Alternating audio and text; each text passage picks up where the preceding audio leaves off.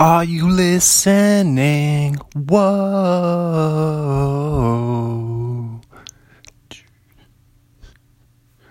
Sing it back. Whoa.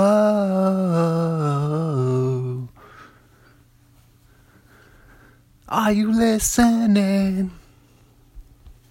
Yes, we are in it, baby. We are all the way back in the saddle in the saddle of A Stars Born. I'm your host, Chris Arneson, and this is episode four of my podcast, A Stars Born, a podcast about movies and actors and actresses and all the movies they've been in and all that fun stuff. And this week's episode, I don't know why I'm saying this week, because just did an episode last night two yesterday actually. You can check out you can check out the Brody Stevens episode from last night um, in honor of Brody Stevens who just passed away yesterday. And then you can check out the Mark Wahlberg episode and my first episode, which was Will Ferrell. So get into that. But today I'm going to be talking about Paul Rudd. And you might be wondering, Chris, why are you going to be talking about Paul Rudd? Why not some other actor? Well, let me tell you, I actually got a little story for you. So I was just at the gym. I was riding the exercise bike and watching one of the TVs. There's about like eight TVs in within view. So one of them was on, I think it was FX. Um, Fearless, I believe, is the slogan. We still haven't been able to identify what that slogan is, but uh, so I think it was FX that had Role Models, which is one of Paul Rudd's movies, and then Comedy Central was on one of the other TVs, and they were showing Parks and Rec, but then that episode ended, and guess what came on? You you guessed it, a Paul Rudd movie. And guess what Paul Rudd movie it was? Knocked Up. Yeah, not exactly a Paul Rudd movie, but he's in it a lot. So he probably um has of screen time in that movie. So that is why I decided to do Paul Rudd. I was going to do someone else. I'm not even going to tell you who it was because I'll just save them for a future episode well, well, well, you can you can think about who you think it might be, but I'm not going to tell you who that person was. But get who was it? Who could have been? We'll find out soon. But I saw that as a sign from like the podcast gods, if you will, the TV gods and the movie gods, all of them, that today, right now, I should be talking about Paul Rudd. He's the person that I'm supposed to be doing an episode about today. So, um, excuse me. Let me clear my throat. Excuse me. That's why we are talking about Paul Rudd. And uh, that leads me to another question.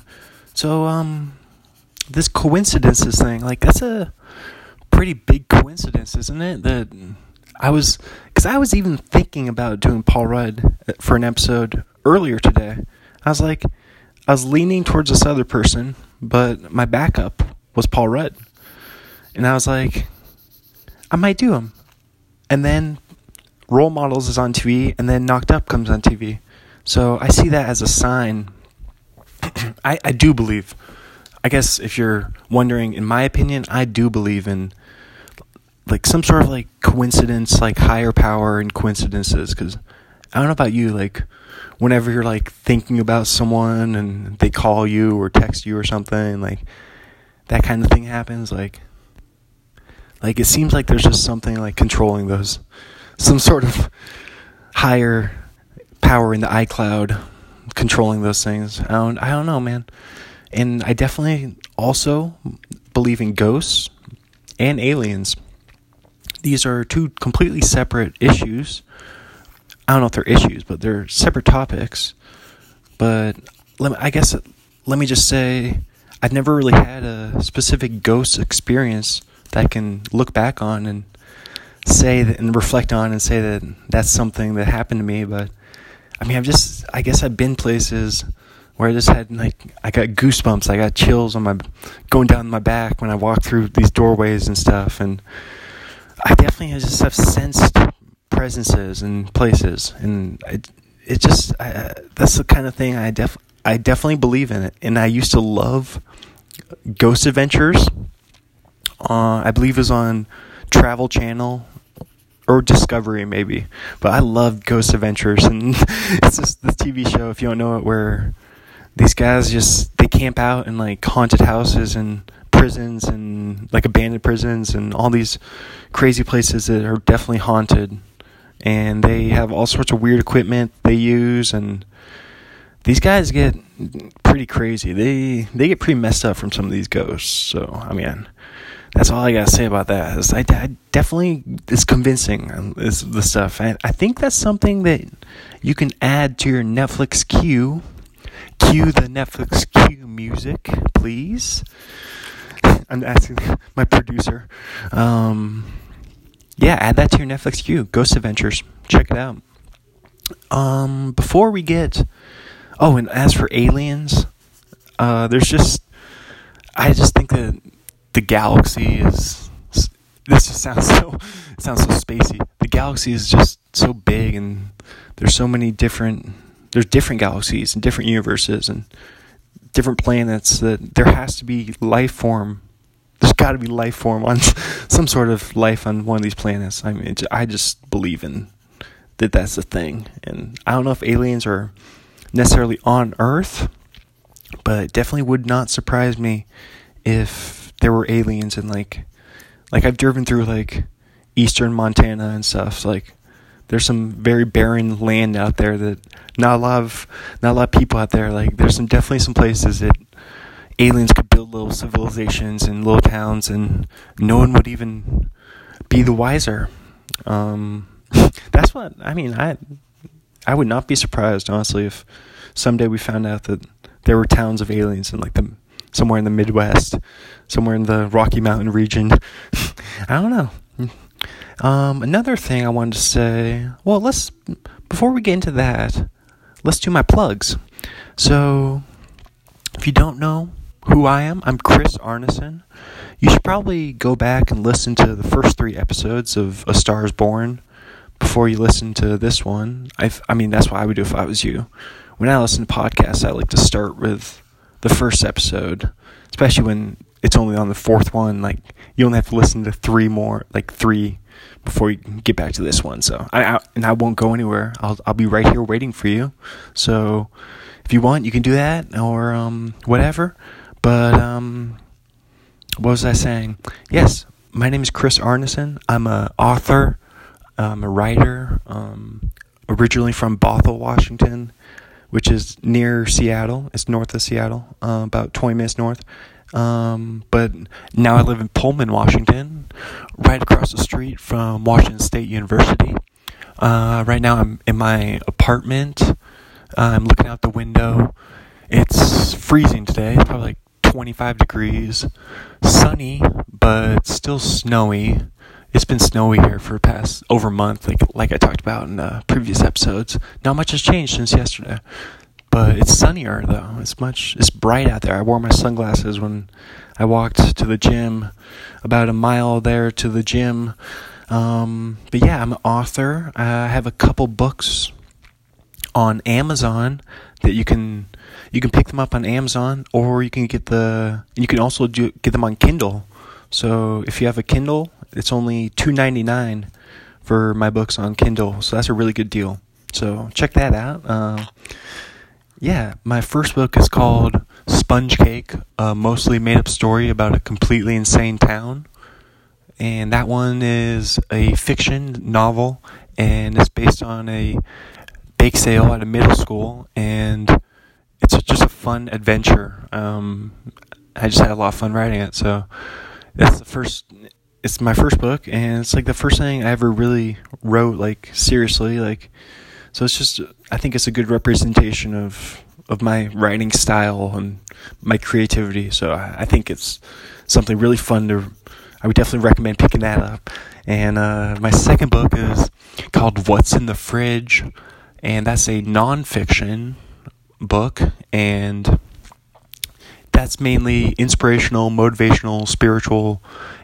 Um, it's kind of like in the self help genre, and if there's also some short stories and pop culture, like some lists, some just some fun stuff, some fun like pop culture stuff there as well, along with the other stuff. So that's called What's in the Fridge. The first one's called Sponge Cake, a mostly made up story about a completely insane town.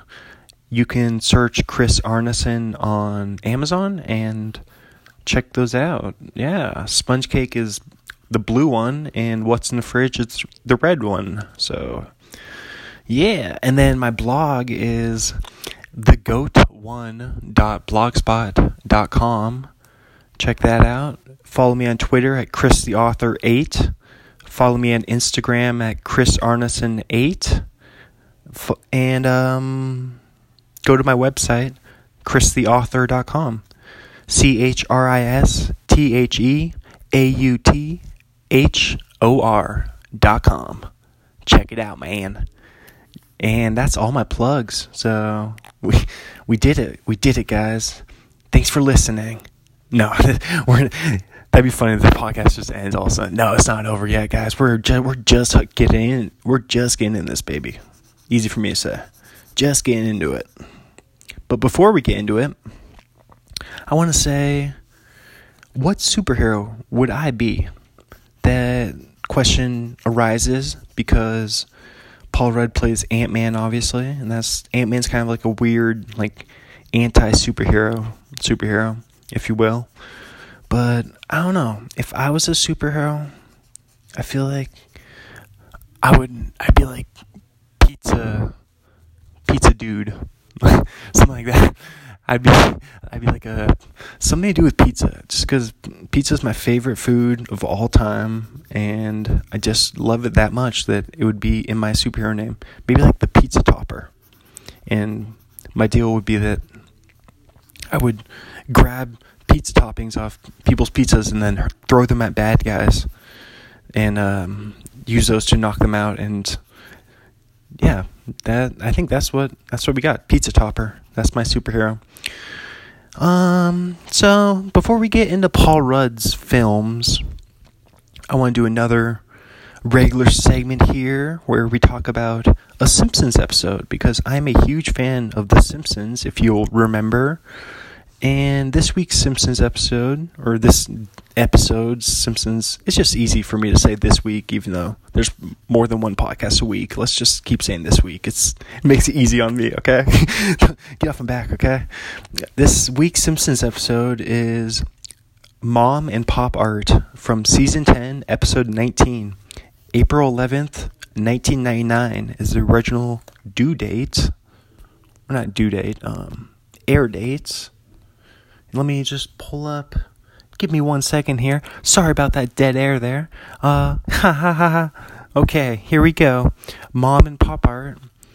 So this is really funny because basically this episode is based around Homer uh, making a barbecue pit or trying to make a barbecue pit. Uh, speaking of pizza, excuse me for a second while I take a bite of this beautiful pizza that I, I just purchased a frozen pizza, pizza with a coleslaw and hot sauce on it. Uh, my mouth is literally watering right now. So, one second. Mm mm mm. Oh my gosh. Sorry, sorry if I'm chewing on the mic. These mics are hot. It's like the best pizza I've ever ate. Speaking of pizza, I'm looking at the apartment. I can see an apartment about 30 feet away from me right now. And I'm looking at the balcony. And someone just ordered Domino's pizza. And the Domino's pizza guy's walking right by right now. there he goes with his giant, what's that, like a pizza warmer? That giant container that they they they throw the cardboard boxes in them. Yeah, that's a fun little live update right there. Mm-mm-mm. This is like the pizza episode. So anyway, Homer. It's another Homer episode where he um tries to build a barbecue pit and he messes up and it becomes an art like a how do you what do you say like a like an art exhibit in in the the Louvre. How do you say that? The L L O U V R E. How do you? I can't remember how to say that. It's like a fancy museum. The the Louvre, the Louvre, the Louvre, the Louvre. How you doing? In a world. You can't forget movie guy. In a world. Okay, so anyway, Homer messes up building the barbecue pit and turns into an art exhibit. And that brings me to another thing you got to add to your Netflix queue. Cue the Netflix queue music. Velvet Buzzsaw. It's a super weird original movie starring Jake Gyllenhaal. And he's like an art critic. So that's just, I guess, that just reminded me of uh, this of the Simpsons episode. So I just want to give a shout out to that. Like, don't necessarily add it to your Netflix queue. Like, it wasn't, in my opinion, it was a, it was just an okay movie. But you know how those those Netflix originals can be kind of wacky sometimes. So it was all right. I don't know. If you're a fan of art, you should definitely watch it. And if you're a fan of, I mean, everyone's a fan of Jake Gyllenhaal, so it's, so it's like maybe maybe you should check it out. I'm sure we'll have um, excuse me. I'm sure we'll have a Jake Gyllenhaal episode in the future. Maybe uh, we'll do Jake and Maggie. We'll do a Jake and his sister. Maybe split a split episode. That'd be kind of fun. That'd be fun. Okay. Anyway, back to this episode. So we talked about The Simpsons, and we talked about the connection to Velvet Buzzsaw. And I think now, oh, and yeah, if, in case you didn't figure it out, I'm sure you figured this out, but the connection to the barbecue and Paul Rudd is Paul Rudd is from Kansas City, and Kansas City is like the home of barbecue or, or whatever. So, or it's like one of the big homes of barbecue apparently. So, along with Austin and I don't know where else you get barbecue, but Kansas City for sure. So that's why I did that Simpsons episode. Yeah, I think we should hop into now would be a good time for us to pogo stick on over, hop on over to Paul Rudd's IMDb page. He has a ton of credits. He has over a hundred acting credits on his IMDb page. So this is going to be a beefy episode, in case you were wondering. In case you have to go anywhere. But I mean, you can pause it whenever you want. So, so doesn't matter how long it is. It's gonna it's gonna be a long one. I'm telling you. It's gonna be a beefy episode right here. A nice barbecue, beefy episode. So the first thing Paul Rudd is in his first credit, 1992. He did a video called Jamie's Secret. Okay. 1992, he also did a short called Picture Perfect. He was a photographer. 1992, he also was in a movie called A Question of Ethics as Kenny Chin. Okay, I don't know what any of these are, so let's just keep on moving. He was in a TV series, a mini series, 1993, The Fire Next Time. The Fire Next Time. That's a weird title. He played David in one episode. He was in a TV movie in 1993. He plays Scott in A Moment of Truth, Stalking Back. He was in another TV series, 1994, Rebel Highway. He plays Jimmy Rusoff. Okay. Let's just click on one of these. let's click on Moment of Truth, Stalking Back, see what this is, see what this is all about. Oh my goodness. This is a rough movie. A, holy cow. I almost don't even want to. I mean, I guess I got myself into it, so I gotta read it now. a teen girl is stalked and harassed by a perverted man 10 years older than she is 10 years older than she is, but despite help from her family, there's little the police can do to get rid of him. Oh my gosh.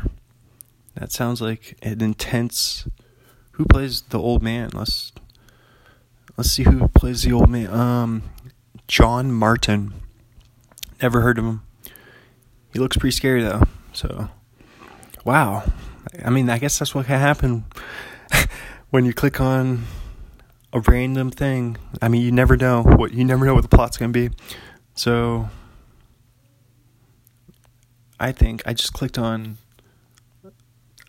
I clicked on um the fire next time and it says the greenhouse effects and global warming take their toll as droughts, floods and hurricanes wreak, wreak mass destruction in a world gone mad. One family struggles against uh, to survive against all odds. Blah blah blah blah blah blah blah blah. Yada yada yada. Okay.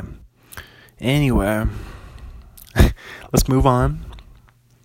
So he's in a TV series. Uh, 1994, Wild Oats. He plays Brian Grant, and I think that's a good place for us to pause there. Let's put Paul Rudd on pause right there. And I think now I want to do a little audible. First, I want to say something I thought was kind of funny. So, I got a couple roommates here, and one of my roommates is going he today this morning he went to a 24-hour hackathon for like it I'm like I'm not into like the gaming and coding thing, but I think it's like one of those things for coders or whatever. Like I, I don't even know what all of it means really, but um, that just made me think that like 24 hour hackathon, like like these like coding guys, these coding dudes are like they're like the sting of the IT world. Like these guys don't do anything for less than 18 hours. Like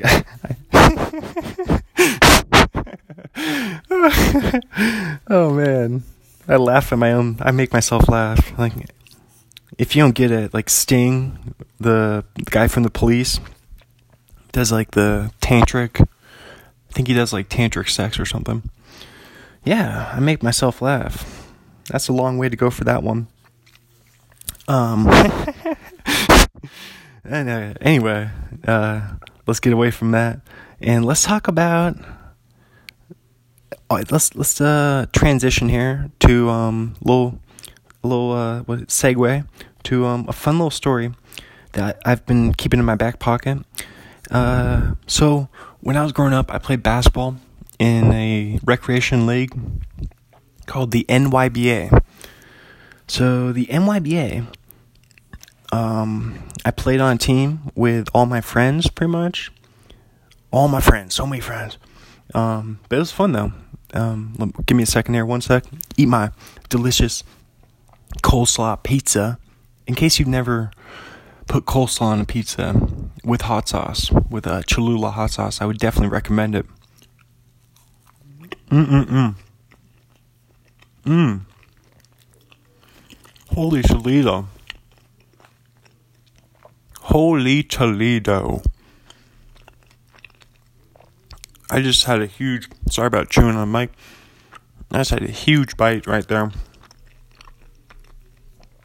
Too big of a bite. Okay. Anyway, the NYBA,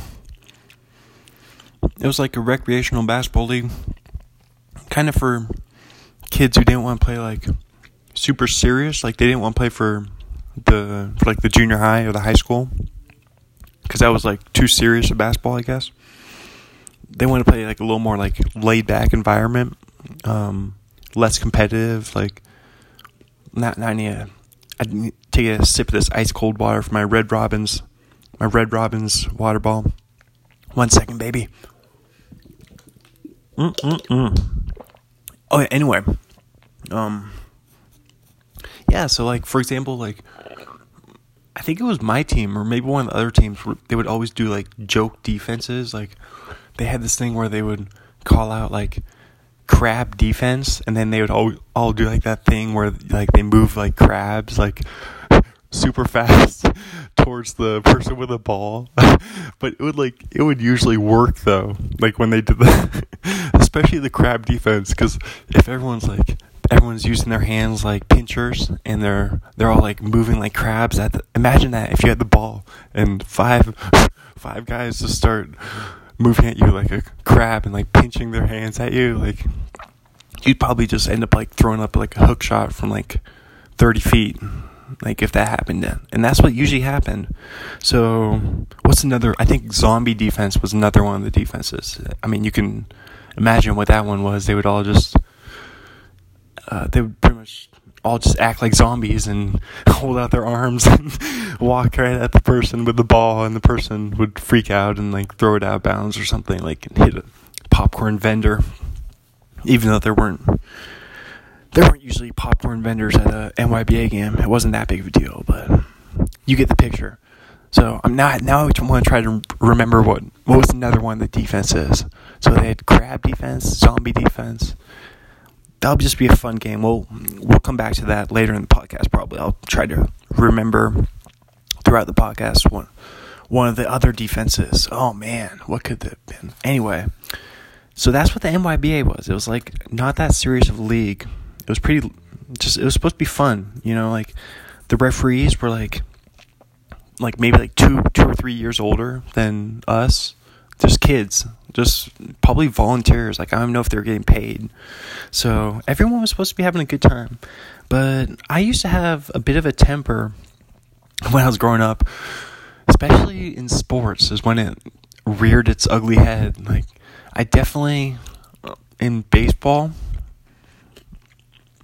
I wasn't the best hitter. Um, I just got a piece of coleslaw on my teeth there. Just got it out. if you want to update on that, mm. I wasn't the best hitter. So like, I would, whenever I struck out or something, I'd like throw my metal bat on the concrete. So like, imagine that, like coming back to the dugout, like throwing your helmet, throwing your bat, like that kind of stuff. Like my teammates were probably scared of me. if we're gonna be honest, the other team was probably scared of me. Coaches were probably scared of me, but I just had trouble controlling my temper sometimes. So, or a lot of the time when I was playing sports and in basketball, that happened too sometimes. And on this day, this day was especially rough for me. Apparently, I was probably not shooting well from the field. Probably got some 50 50 calls from the refs that went against me or something. And the final one that broke the straw, what's that saying? Like broke the straw on the camel's back or whatever? Like, is that saying? I, I might be making that up. but uh, the final one that just put me over the edge was I was going like on a fast break, and the guy just blatantly tripped me, and then the ball just bounced out of bounds, and the ref just called it out of bounds on me. So I just I was on the ground. I remember because I got I had gotten tripped and knocked to the ground, and the ball just had rolled slowly out, rolled slowly to the concrete wall, bounced off the wall. But then I I must because I kind of just like got so like I, I don't know because I used to have a bad temper for some reason. Like I don't know what it was, but I mean I've gotten as I got older, I've found ways to like I don't know. I've just found ways to like control myself a little better. So, but anyway, I just got so like full of like rage, and I must have just like blacked out. Seriously, must have blacked out with rage or something.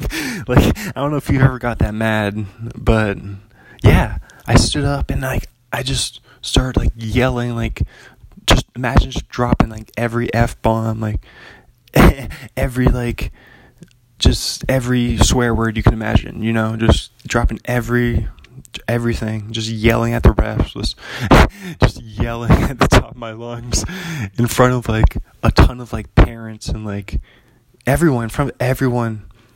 And then I just remember after I'm probably yelled for like 15 seconds or something, but that 15 seconds seems like 15 minutes so when that's happening. You know when that kind of thing's happening that that 15 seconds seems like an eternity. So yeah i just took my jersey off and then i just laid my jersey on the on the floor just probably center court probably right at mid court um, and i just laid my jersey on the ground and just walked out and then i think after that I think I probably walked. Oh yes, that's. what I went to like the woods pretty much. I pretty much just went to the forest, like right behind the, because it was like middle school that we were playing at. So I, think I just walked to the forest right behind the middle school and just like sat there for a while and probably probably just sat there and cried for a while. Just just like thought about everything probably. it was probably very I'm sure it was a very stressful day for me oh man, I can't even imagine how stressful that was. oh, but man, like having a that's what happens when you have a temper. Is like you bring like a lot of a lot of heartache, a lot of stress on yourself that's unneeded. But yeah, I must I must have just sat there for hours or something.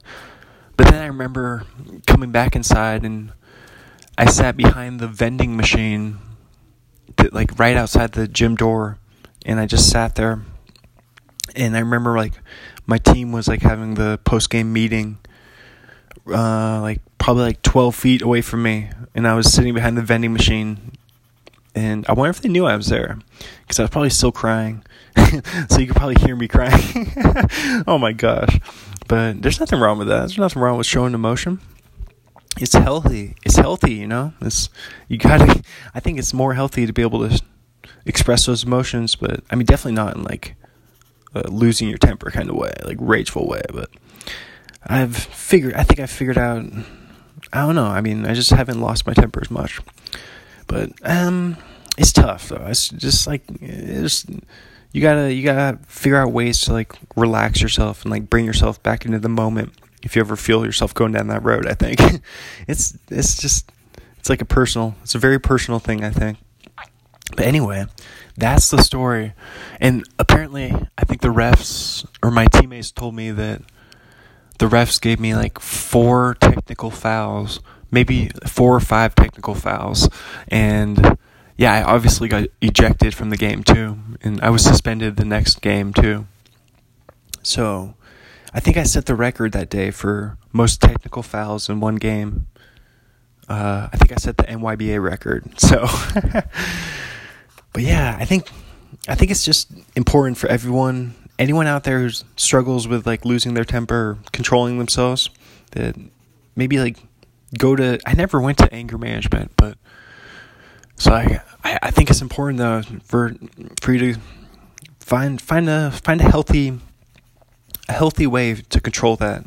Maybe if it's going to anger management and talking to someone and talking to a counselor and going to therapy, then that works for you, then that's something you should do. But whatever works for you, I mean, just whatever's healthy and effective, as long as it's not hurting anyone else, and I think that's the most important thing. So, yeah, that's the story. I think that was a fun. I always thought that was a fun story that I never really had the chance to tell, and I've always, I've always, uh, for some reason, I've always kind of been proud of because it's like it sounds weird. it's not like a good thing to be proud of it, but it's the only thing that any of us will ever remember from playing NYBA. Like the only thing we'll ever remember is that time that I mean, I think, at least for me, the only thing I remember really is the time I got four technical fouls and I got ejected and went crazy. so I, I don't know. Like sometimes it's, it's not always a good thing that you that's a memory, but I don't know. It's it's it's just one of those fun stories. I think. So now I want to tell another fun story about a Midwest baseball trip I went on in this must have been June of 2007. I was 14. I went with my cousin and my grandma, and the baseball trip it was like an organized thing. We were we rode on a tour bus with probably 30 other people, mostly senior citizens, and it was awesome, man. We started. My grandma lives in Rapid City, South Dakota, so we started there. Uh, we drove over to Sioux Falls, I believe, Sioux Falls, South Dakota. Then we started from there. We went to Minnesota. We went to the Twins' old the Metrodome before they got their new stadium. So that's like I never really liked watching baseball in domes. The Mariners used to play in the Kingdome, but I was always I was pretty young when they played in the Kingdome, so I don't really have that many memories from it. But Safeco Field is just a million times better in my opinion. I love like outside baseball during the summer, like a nice warm summer night, you know, and just it's a beautiful thing. it's a beautiful thing, man. I love it.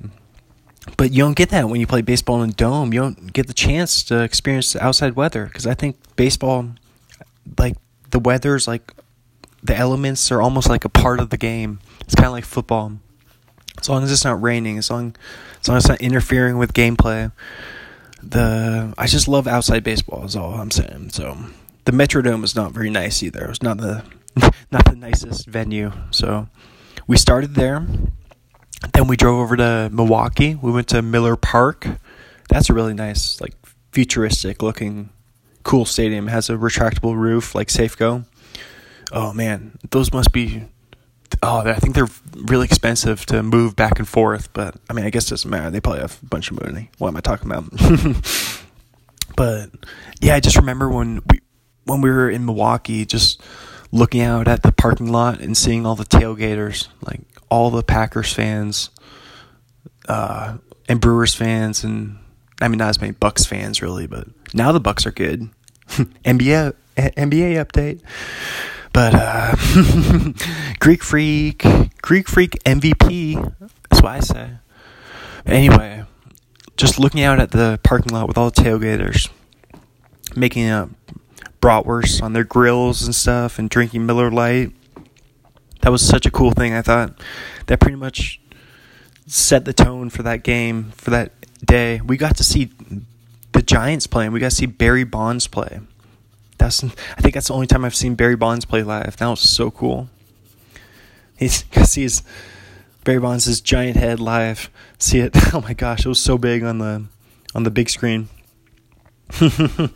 but um, that was awesome going to Miller Park and just I like the cheese, just the cheesehead kind of lifestyle. Seems kind of seems kind of cool. Like uh, it's it's too cold for me in the winter though. I could never live there just because they're winters. That's brutal. It seems like absolutely brutal. So anyway, after Milwaukee, we went down to Chicago. We went to a Cubs game and a White Sox game, and it was so cool going to Wrigley Field it's like cross that item off my bucket list, off my buried life bucket list. The buried life shout out. But um yeah, that was so cool going to Wrigley Field. I remember seeing like Harry Caray's statue. Wait, yeah, Harry yeah, Harry Caray's statue right there and um I don't oh going to was it Navy Pier? Is that there? Is that that big boardwalk, that big pier? We played mini golf and ate deep dish pizza, and that was really fun. I really liked Chicago at that time. We went up the John Hancock Tower. Um, not the Sears Tower, not the tallest one, but the Hancock Tower. And I really liked Chicago at that time because I, I think I had just seen Ferris Bueller's Day Off for the first time, and Speaking of inspiration, Ferris Bueller's Day Off was my favorite movie of all time. I think that movie still might be my favorite movie of all time. I'm a huge fan of Ferris Bueller.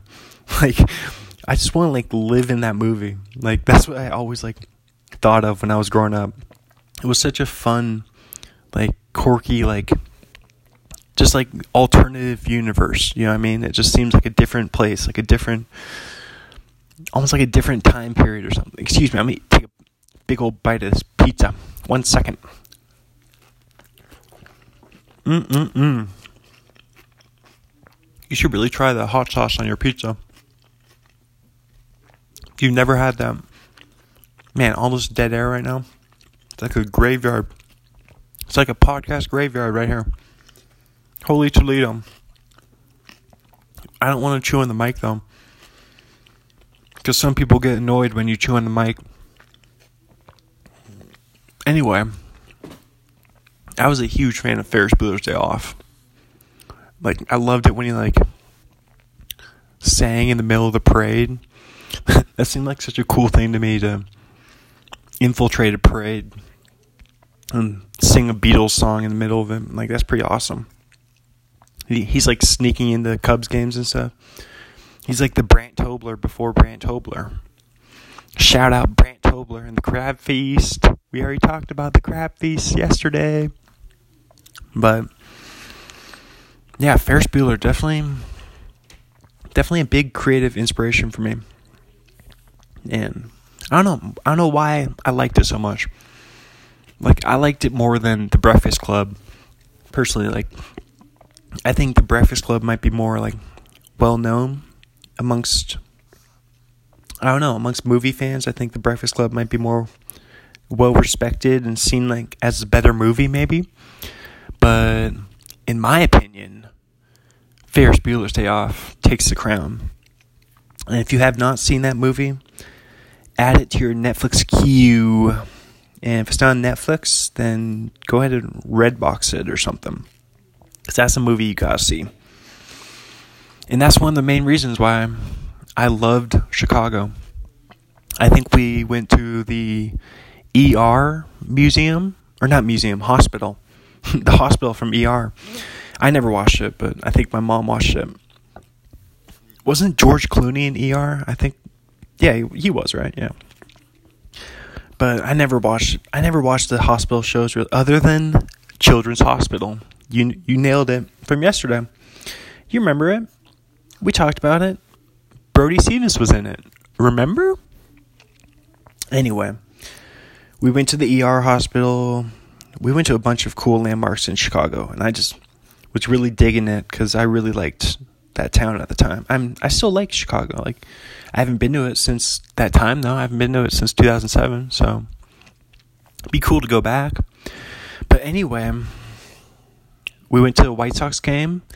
The cool thing that happened at the White Sox game was during batting practice, uh, I was standing in the first row of the right field seats, so right next to the field, basically, right field, and the ball bounced off the seat behind us, me and my cousin, and I got uh, um, a home run ball, and it wasn't during the game; it was during batting practice. But then, the funny thing is, then my cousin got a ball, like, like less than two minutes later. It was insane. It was crazy and we just like looked at each other and we just left right after that. Right after we got the ball, we just went back to our seats, went, went back to where our grandma was because we felt bad for taking taking that space after both of us got a home run ball. That was pretty awesome. And I still have that baseball. It's like sitting right here like I'm I'm gonna I'm gonna stand up right now and see if I can man, I got all these baseballs. I got 2003 North Shore Little League tournament champion, Blue Jays. God. May 13th, 2003, Blue Jays versus White Sox. Three innings of shutout pitching. How did I get a. I got a base game ball for just three innings of shutout pitching? That doesn't seem like it's worthy of a game ball. That's pretty lame, if, if we're going to be honest here. And, excuse me, remember, the theme of the podcast and the number one rule of the podcast is you gotta be honest.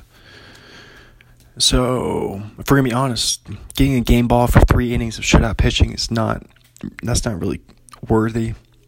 I also am holding this official NCAA championship game ball.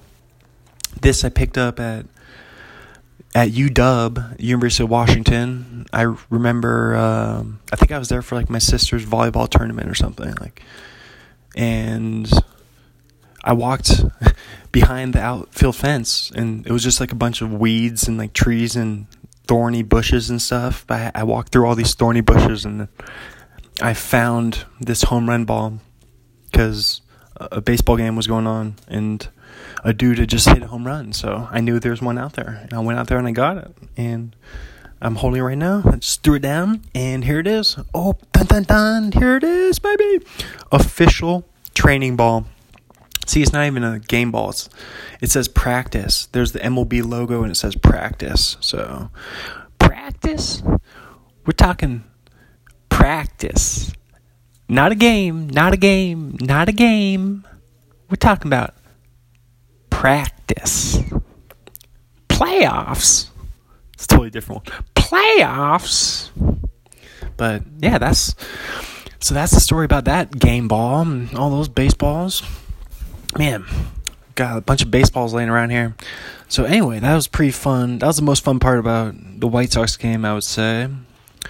After that, we drove down in the the old tour bus. Drove down to St. Louis. Went to a Cardinals game. Uh, the thing I remember most about that town is going up in the arch. Oh my gosh, those that's kind of scary if you think about it. Like the, the elevator was just a tiny little shaft that creaked back and forth. It it rocked back and forth as it went up, and it seemed super sketchy.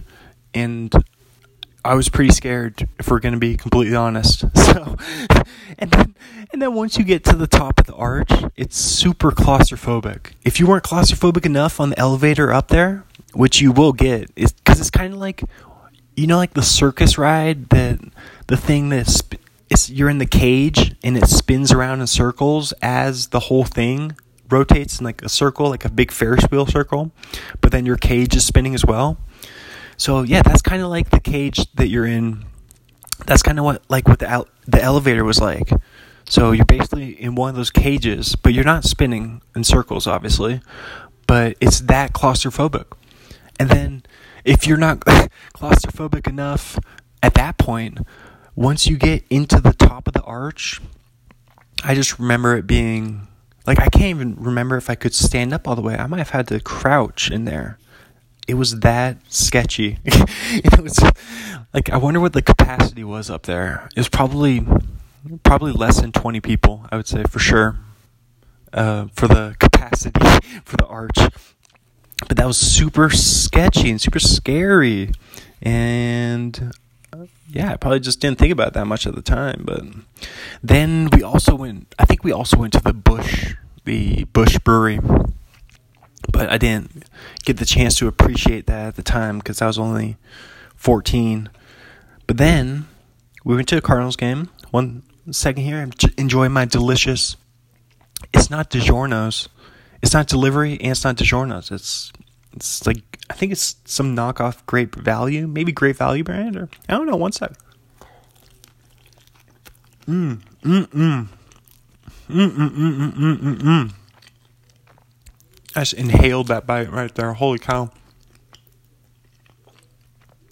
That was a biggie. Okay. What a delicious snack. I want to do an advertisement for pizza, just in general. Just pizza. Like no specific company, no, not Papa Murphy's or Domino's or any company. I just want to say pizza if you haven't had it, go try it. Get into it. Mm. So, we went to the Busch Brewery. Yeah, that's all I remember from St. Louis, pretty much. Then we drove across Missouri, and we went to Kansas City, which brings us to back to Paul Rudd, our buddy Paul Rudd. But Kansas City, funny story from that is after the baseball game, it was like it was night. It was a night game, so it was all dark out. We were on the tour bus. We probably drove around for what at least I remember it being at least like 45 minutes. And then I just look out the window and the Royals, the Kansas City Royals baseball stadium is just out the window.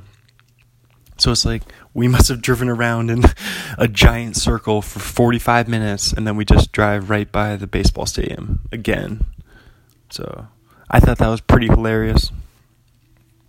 that's that's my my biggest memory from that from Kansas City.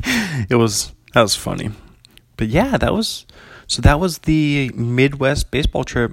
After Kansas City, we drove. I think we went through Iowa and back to Sioux Falls, South Dakota. But that was just such a fun time for me, and one of the best. That was like one of the best experiences of my life because I just got got the chance to make so many awesome memories with my cousin Matt and my grandma Doreen, and it was awesome. Like, cause my cause my cousin always lived in Virginia, so he lived uh, or like the other side of the country, so never got to see him that much. And then my grandma lived in South Dakota or lives in South Dakota, so don't see her, her very often either. So this was just an awesome chance for me to spend a ton of time with them for like 10 days. And I loved it because I loved baseball at the time. I still love baseball.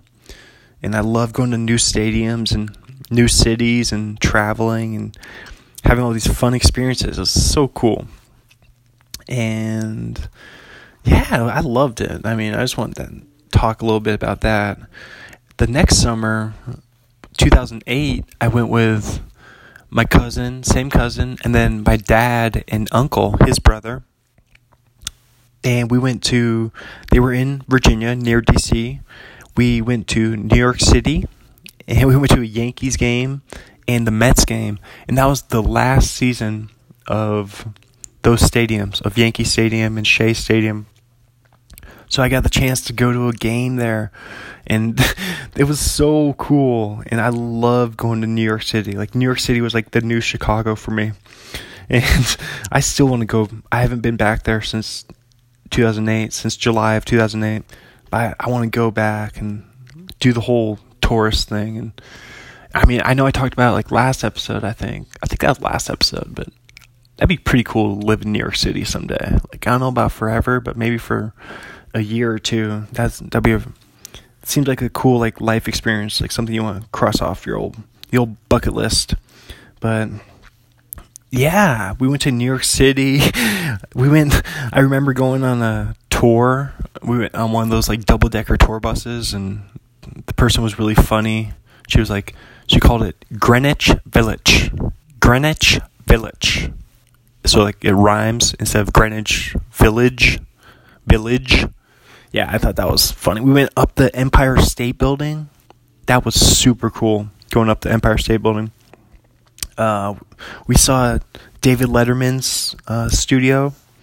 That was pretty awesome. We it was cool going to the Mets games because we actually went to two games at Shea Stadium, which was pretty pretty cool.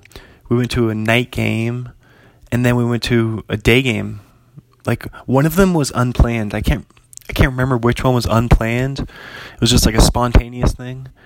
But yeah, going to so I got to see I got to see the night crowd at Shea Stadium which was like very rowdy, very crazy.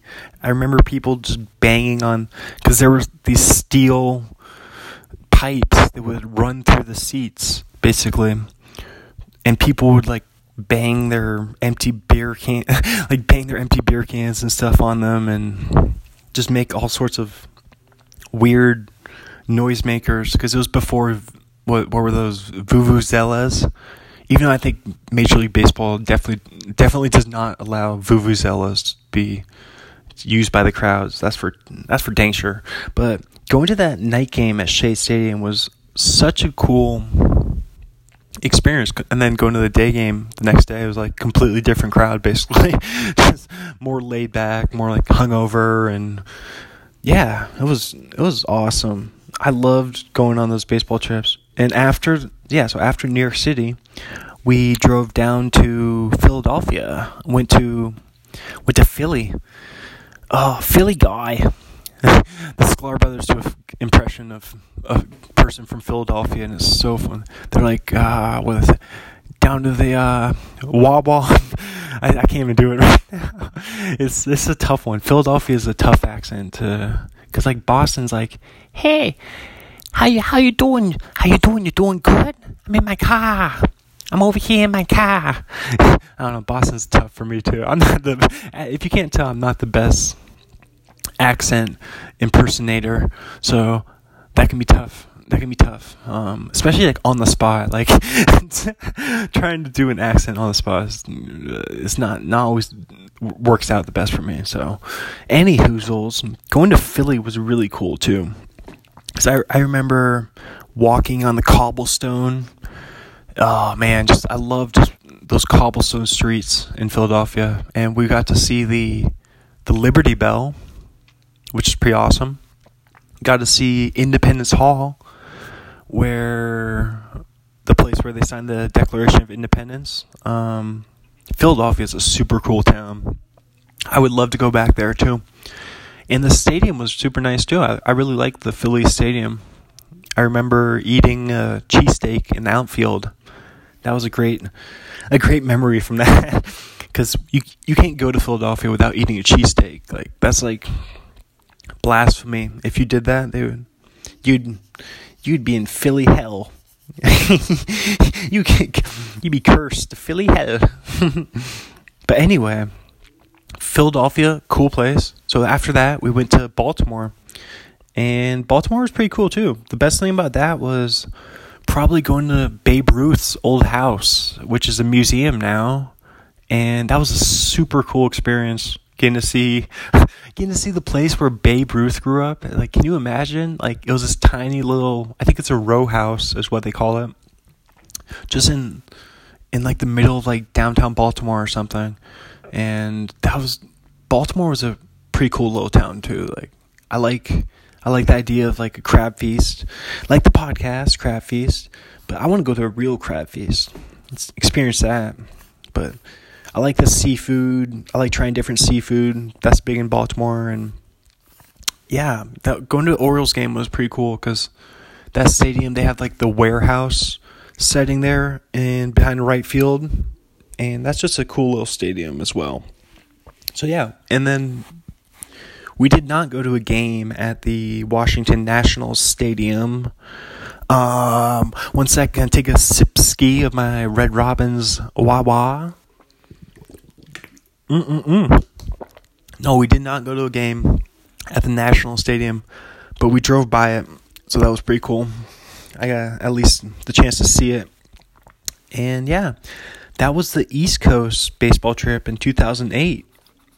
And that was pretty awesome. amazing experience. My biggest memory from that was staying, maybe not my biggest memory, but one memory from the trip, kind of tangential to the trip.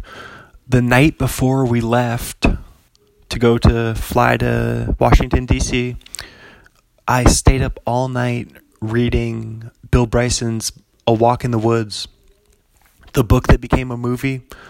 Oh, who stars in that? Is it, oh my gosh, it's Robert Redford, I believe. I think Robert Redford stars in the movie, but it came out in like 2016 or 2015. But the book is by Bill Bryson, who was another one of my biggest inspirations for writing and creativity. Uh, he wrote he wrote a bunch of really awesome travel books. Like one of them's traveling around small towns in the United States. Another's like going around Europe. One's like I think he goes to Australia and Af. I think he goes to Africa. But this one, he walks the Appalachian Trail. And if you don't know what the Appalachian Trail is, it goes from it's like North Georgia all the way to Maine. It goes it goes like 2000 miles or something.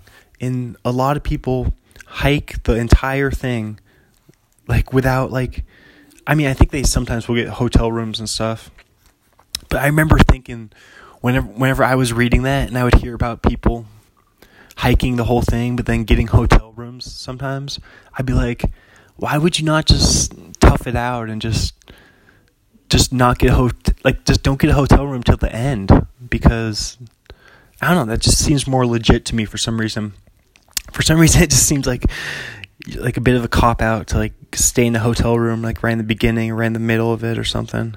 But I, I, that's easy for me to say. Like I haven't hiked any of the Appalachian Trail, so I don't know. It's insane. Like those people are crazy because there's, I think there's black bears. There's some sort of bear out there, and there's a, a million other things that can kill you. Like it's not as bad as like Australia, but there's a ton of like bushes and plants and like things that you can't touch and like crazy animals and like I said bears and things that can eat you and bite you and give you rabies and oh my gosh I can't imagine I don't know if I'd ever have the cojones to to hike the Appalachian Trail or I would definitely wouldn't do it by myself I I would need someone who's like more of an expert in that in the hiking and outdoors because I like outdoorsy stuff. I like I like hiking and camping, but I'm definitely not an expert in it by any means. So, but yeah. Anyway, that night, the night before our flight to DC, I read. I stayed up all night reading, reading the whole book, A Walk in the Woods. I think I didn't even sleep. Like I was so excited. I was so excited to go to New York City and go to the East Coast that I don't think I slept like a wink that night. So yeah, that's that's where I was at. I was pumped up to go to New York City and oh yeah, in case you're wondering if you're wondering when that NYBA four technical fouls ejection legendary game happened, that was in that was in January of 2008. So that happened in between my two baseball trips I just talked about. So that gives you like a little bit of timeline there and my whole my whole life there. Um, yeah, so going to those baseball trips was just an awesome part of my of my adolescence, my childhood. Man, I love I love doing that stuff. So I definitely would like to do that if I ever have kids. I mean, I want to have kids someday, and I want to go to take them on cool baseball trips and go to stadiums and do that kind of like fun like travel stuff with them. Like just traveling is like something that I definitely have a passion for it. Like some people don't like the the discomfort of traveling and being in a new place that you don't know where you are and you don't know how to get places and you have to ask people questions, talk to strangers and to do all sorts of crazy stuff and it costs a lot of money. Traveling's expensive. You have to you have to I don't know, it's just tough. It's it's a hard thing to do. It's easier to talk about or that's why they have things like the travel channel like the, things where you can watch people travel on TV at least if you can't do it yourself you don't have the opportunity to do it yourself then I mean at least watching someone else do is better than nothing right like all right I'm about to take a big old big old bite of my pizza right now one second baby mm mm this is dead air right here. Mm, so quiet. Sorry about that. Chewing. Chew, chew, chew, chew. Chew, chew. Mmm. Mmm. Pizza. Pizza should definitely be on the. By the way, what happened to the old food pyramid? Like, didn't the didn't the food pyramid get like changed recently or something? like you're not supposed to eat as many grains as as they talk about because I don't know. How is candy? Isn't candy on the the food pyramid? It's like, are they saying that you're supposed to eat a certain amount of candy every day or something? Is that what they're saying? Are they serious? Like it's just like imagine I imagine just like a nutritionist who just loves like Skittles or something and they just they're just like, yeah, yeah, you're supposed to eat candy. You're supposed to eat candy. Yeah, yeah.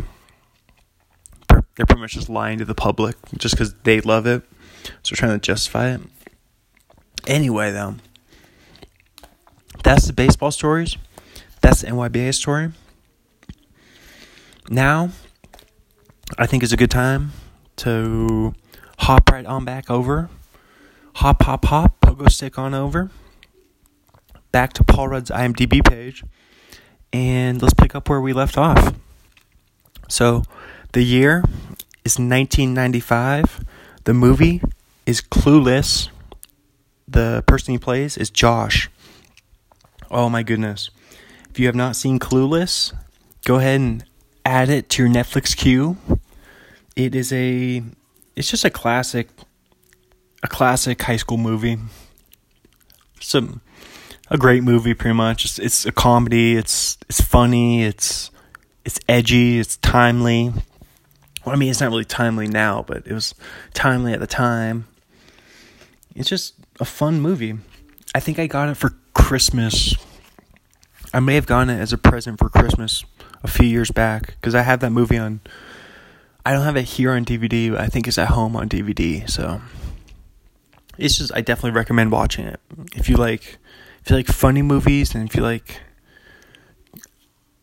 if you like those kinds of movies, then check it out. Check it out, man. Throw it on that Netflix queue. So after after Clueless, we have 1992 to 1995.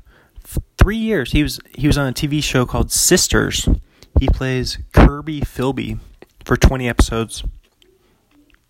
Holy, I'm gonna click on that. I want to see who the sisters are. Who are the sisters? So, Sisters follows the lives and loves of four close but very different sisters of the Reed family living in Winnetka, Illinois. I wonder if that's close to where Ferris Bueller lived. Was Ferris Bueller in Winnetka? Uh, I can't remember which town he was in. One of those suburbs. Um, yeah, it just stars a bunch of a bunch of people I haven't heard of, so I'm not even gonna not even gonna worry about that. Let's, let's see. Scroll back on down here. Scroll, scroll, scroll. Here we go. 1995, Halloween: The Curse of Michael Myers. He plays Tommy Doyle, and he actually was credited as Paul Stephen Rudd. So apparently, his middle name is Stephen. If you were wondering, if you had that in the betting, if you could game on that in Vegas, what's Paul Rudd's middle name? So after that, uh, the year is 1996. He stars in a movie called The Size of Watermelons. That's an awesome name for a movie. I love that. I love a good title. That's the kind of movie that they came up with the title before they wrote the movie. So they're like, The Size of Watermelons. All right, that's where we start. That's our jumping off point. Let's do this. it's just a ridiculous title, but I like it. He plays Alex, and he's on the cover of that movie poster right there. So, looks like he's the star of that one. And I think now is a good little time for me to take a little. You're not going to go anywhere. Well, I mean, you can go somewhere if you want, but I don't want you to. I think you should stay right here because we're just taking a little break ski. And one, two, three. Hey, I'm back. How was your break? Did you catch up on some old thank you letters? Maybe work on your grocery list for the next time you go to QFC? What'd you do? Tweet me. Let let me know. let me know what you do during the breaks. I want to know. Make a sandwich, maybe. Go to the bathroom. Go for a walk. Clear your head. Make some coffee read a book. What'd you do? Speaking of books, let's do the Calypso update.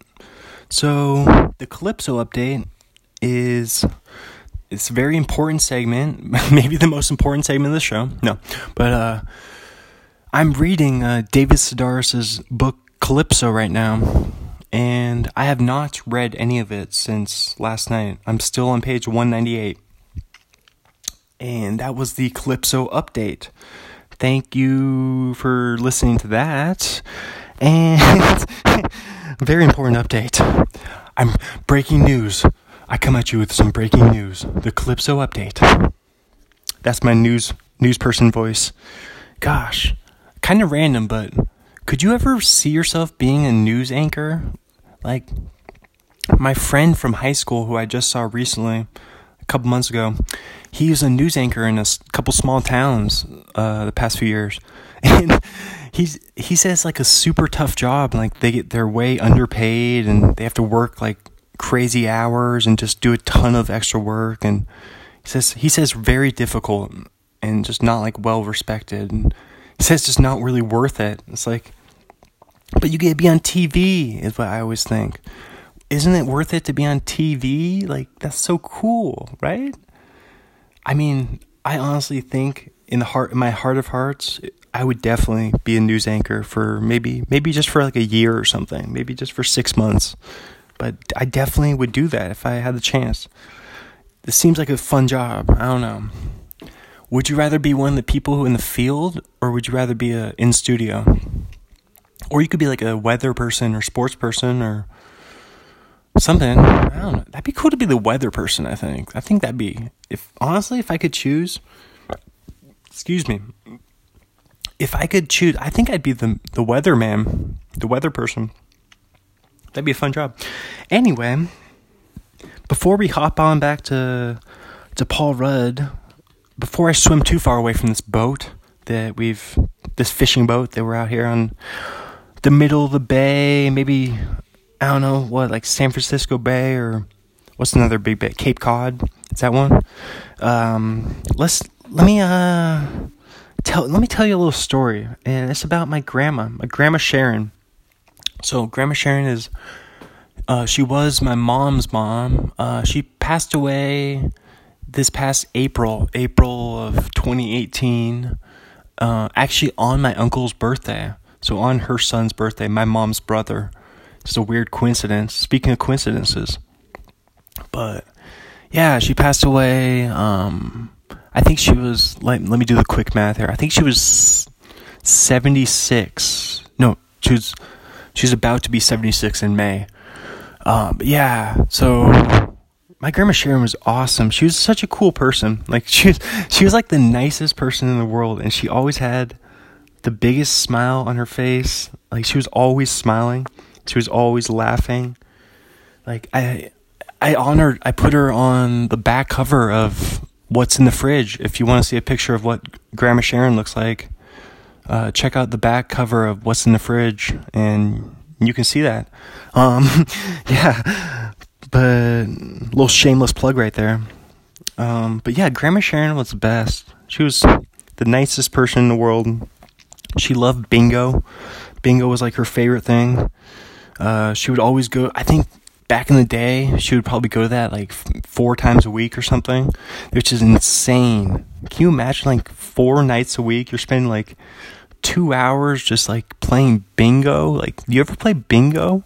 It's not that exciting. Like, I played some bingo with my grandma Sharon uh, past few years before she before she passed away, and it was that was some of my some of my best memories with Grandma Sharon is when in that bingo hall at the senior center, when just just hanging out with a bunch of old people and just playing bingo and like eating just eating some weird meal that they made and drinking milk because that's what you drink at the senior center. You drink you drink a big big old ice cold glass of milk, but yeah, that's like some of my some of my best memories with my grandma Sharon were in that senior center, looking at the library. They had a cool little library in there. I would love for my for my books to be in that in the Great Falls Senior Center Library.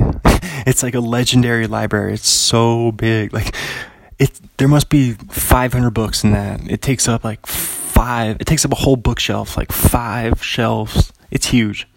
But um, the Great Falls Seniors, Great Falls, Montana. That's where my grandma and grandpa live.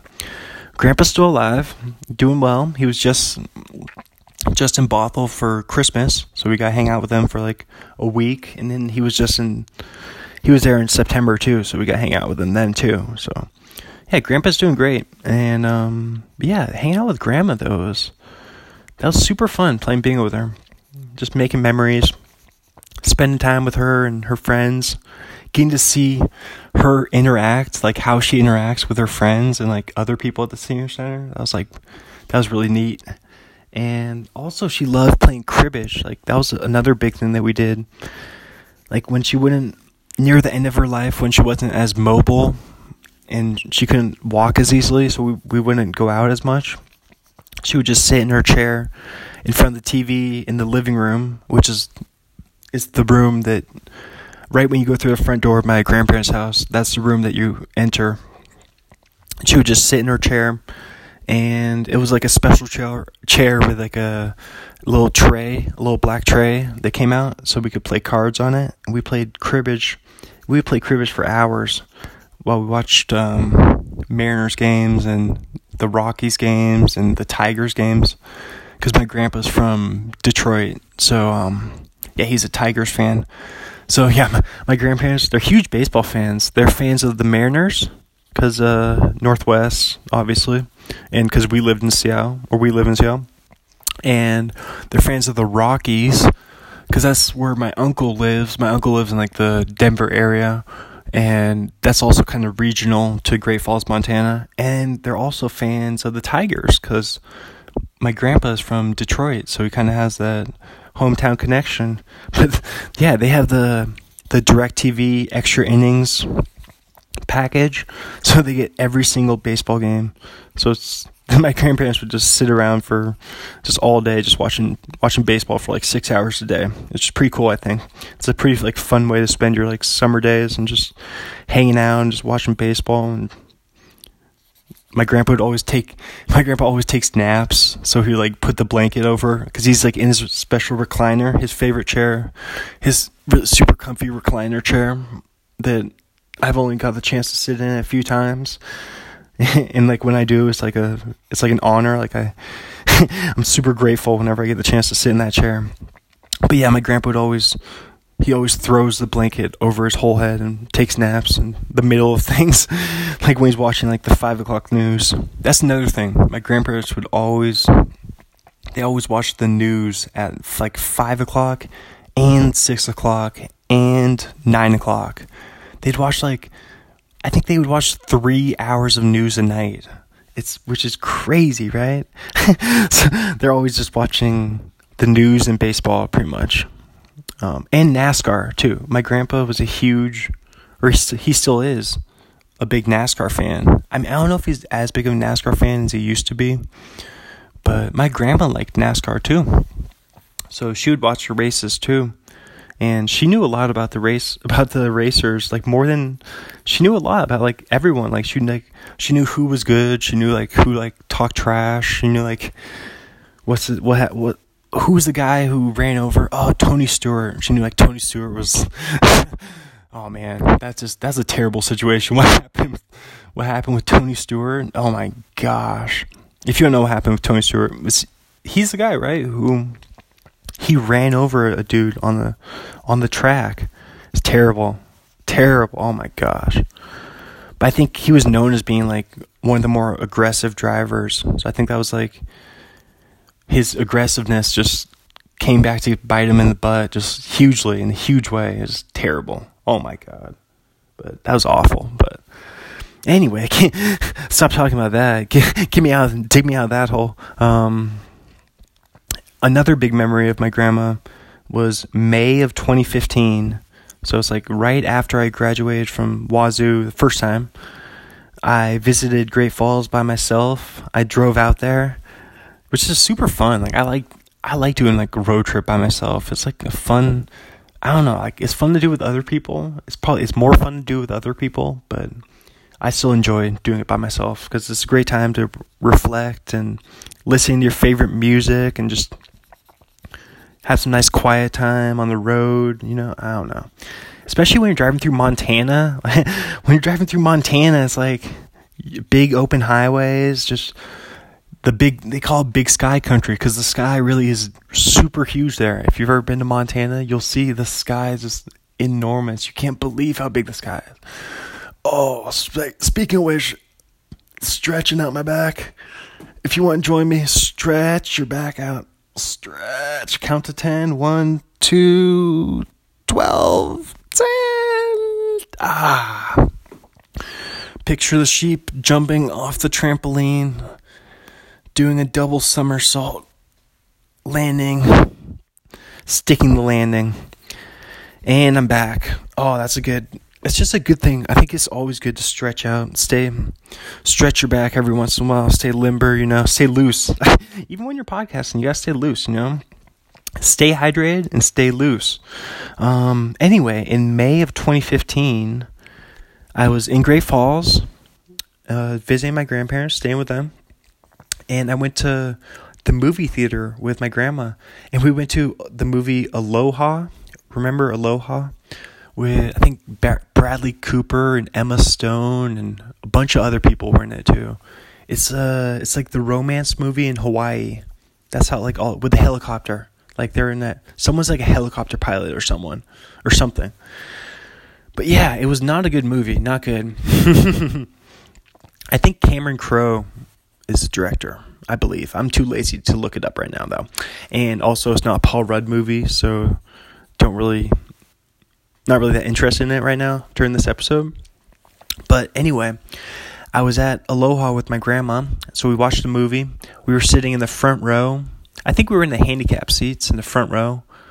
Not the very front row of the movie, but you know how some movies like you walk into the theater and you can go downstairs to go in those the front section, or you can take the front row of the back section. We were in the front row of the back section.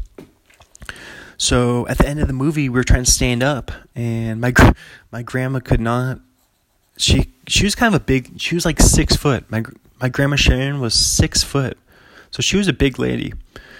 And I I tried helping. I put my arms out, and she tried pulling on my arms, and she could not like gather her strength to stand up.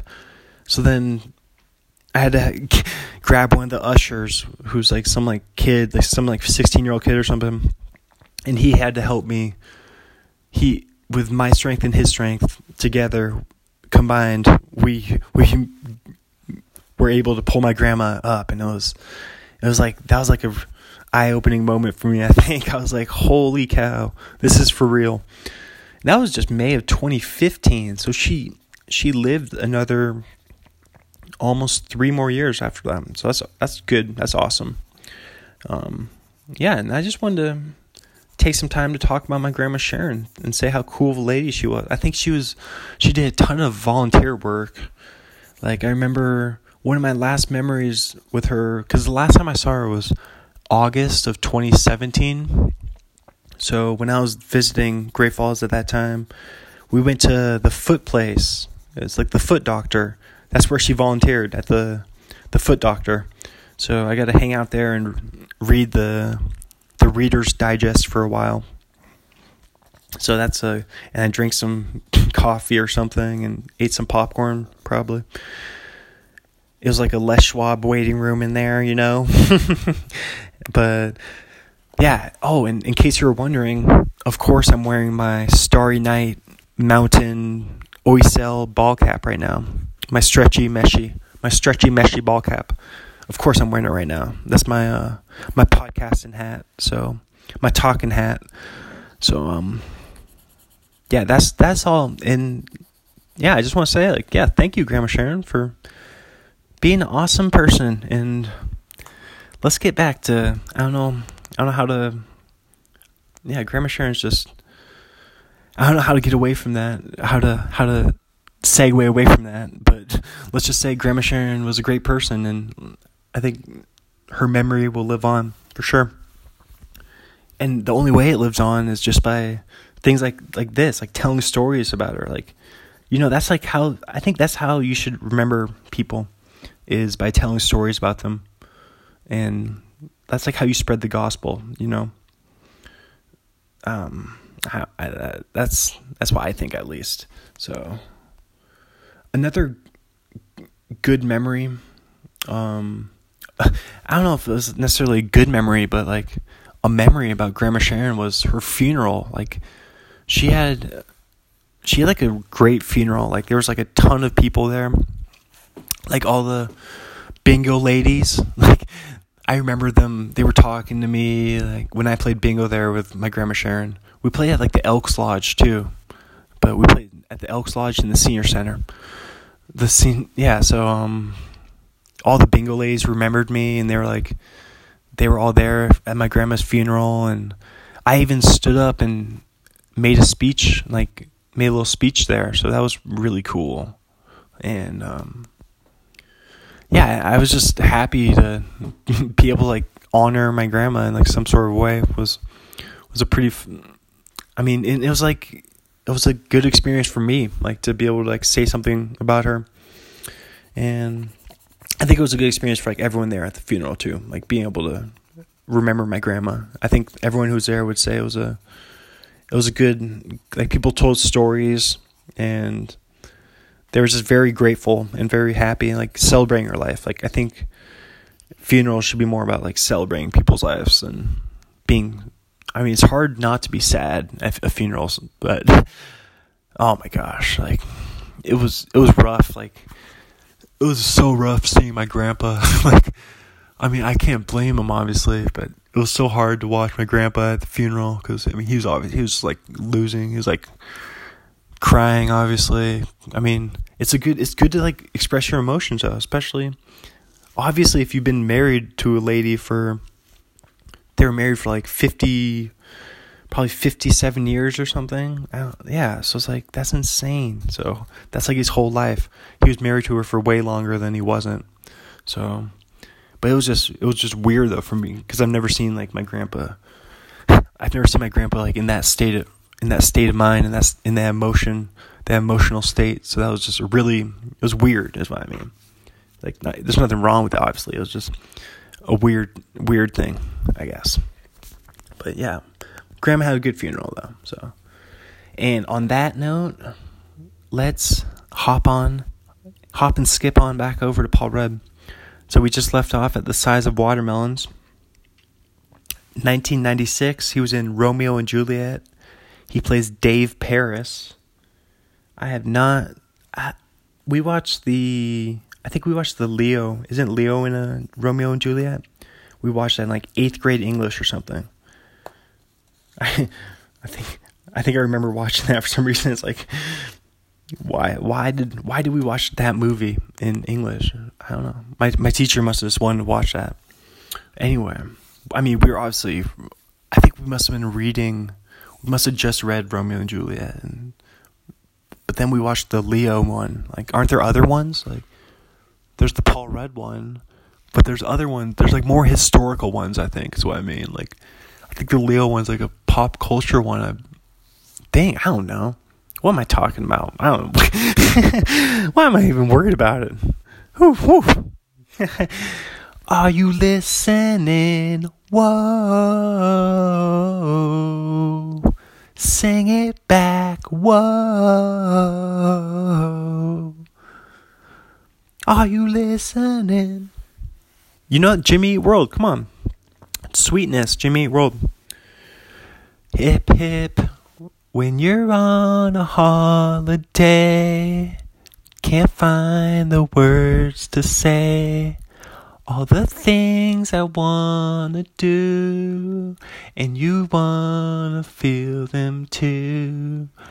On an island in the sun, you'll be playing and having fun.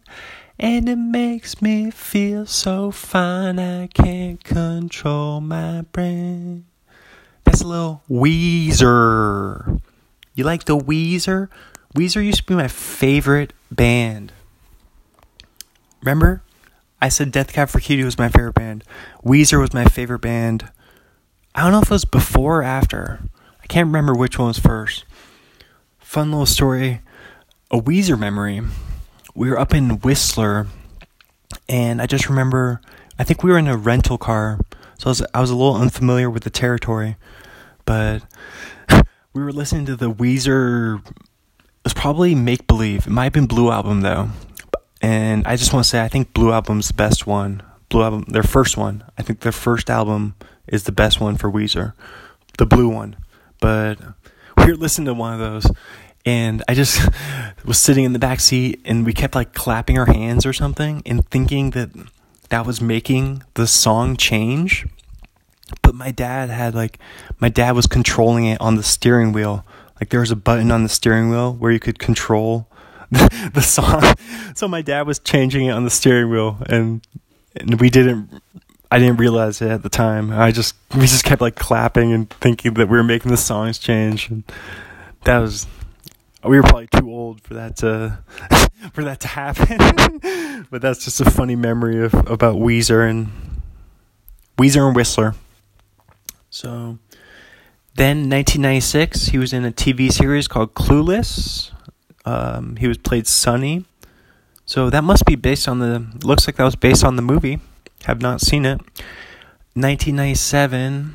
Um, let me just look at my old trusty old yellow legal pad here. Is it a buck slip? Uh, I don't know, buck slip or legal pad or whatever. Pretty much done everything on that. And then my old trusty cactus, my cactus sticky pads here. They're uh, like post-its with like a cactus design on them. Um, yeah, yeah, yeah. We're doing. We're in good shape right now. I think now is a good time to do a made up movie, a made up movie for Paul Rudd. Holy Toledo, my made up movie for Paul Rudd. All right, substitute teacher. Boom, boom. Substitute teacher. And what's the twist on it? Substitute teacher who can also predict the future. He can no, he can predict weather. Oh, speaking of weather, we were just talking about being a weather a meteorologist. So um yeah, that's what it is. It's a substitute teacher who can predict the future of weather and the name of the movie is what's the name of the movie is pass or hail. Oh, boom, boom. Oh my gosh, came up with it on the spot. Holy Toledo. Oh, I swear to I swear to the podcast gods, that was on the spot. Pass or hail. You know, like pass or fail, but pass or hail. Boom. Like hail, like the the weather event. Pass or hail. I'm so proud of myself right now. I'm gonna write that down right now. Um, here we go. Just writing it down. Pass or hail.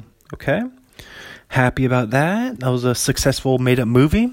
Um, I, I, think I think that's a good point to leave that on. And here we go. Um, the last night of Ballyhoo, uh, video 1997. He plays Joe Farkas. Also 1997, The Locusts. He plays Earl. Uh, 1998, in Overnight Delivery, he plays Wyatt Trips. Um, ooh, by the way, I decided, I made an executive decision. Actually, we talked about this last night, but I just want to make it completely official that fans of the A Stars Born podcast, from this point on, you will now be known as Starfish. Or you can call yourselves you can also call yourself starfishes if you want. Um, that's kind of a personal decision, whatever you want to call yourself. But that's gonna be the official name of the listeners and fans of the A Stars Born podcast. You you will be known as from this point on, February twenty third. It is four nineteen, February twenty third. From this point on, you will be known as Starfish or Starfishes, whichever one you want. I feel like that was a big announcement. I hope that wasn't a letdown. no, I am excited about that. I think that's a good name. I'm pretty, I'm happy about it. Because remember the whole connection with the starfish pose and the front cover of What's in the Fridge has a picture of a starfish on it. So it's a bunch of connections going on there. So it's not just a random thing then. and also the star, stars born, starfish, that connection there the old the old meteor connection.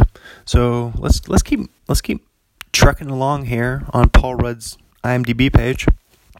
So overnight delivery, Wyatt Trips, the object of my affection, 1998, George Hanson.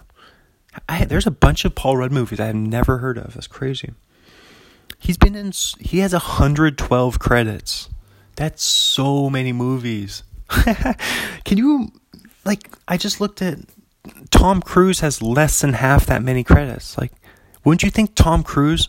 You might think Tom Cruise has more movies credits than Paul Rudd, but Paul Rudd has more than twice as many. That's insane, right? Isn't I mean, at least in my that's what surprises me. If you want to surprise me, drop a fact like that on me. But anyway, let's get back to the action. Okay, Twelfth Night or What You Will a TV movie, 1998. He plays Duke Orsino, Twelfth Night or What You Will. Another TV movie. There used to be so many more TV movies, it seems like.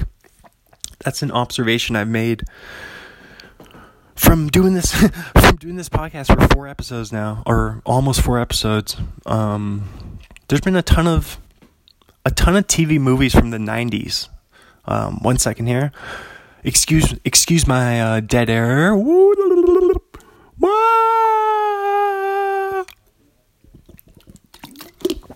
Are you listening? Whoa. Sing it back. Whoa. Tell me what you want. Tell me what you want. Whoa. Whoa. Tell me what you want. Tell me what you want. Whoa. Whoa.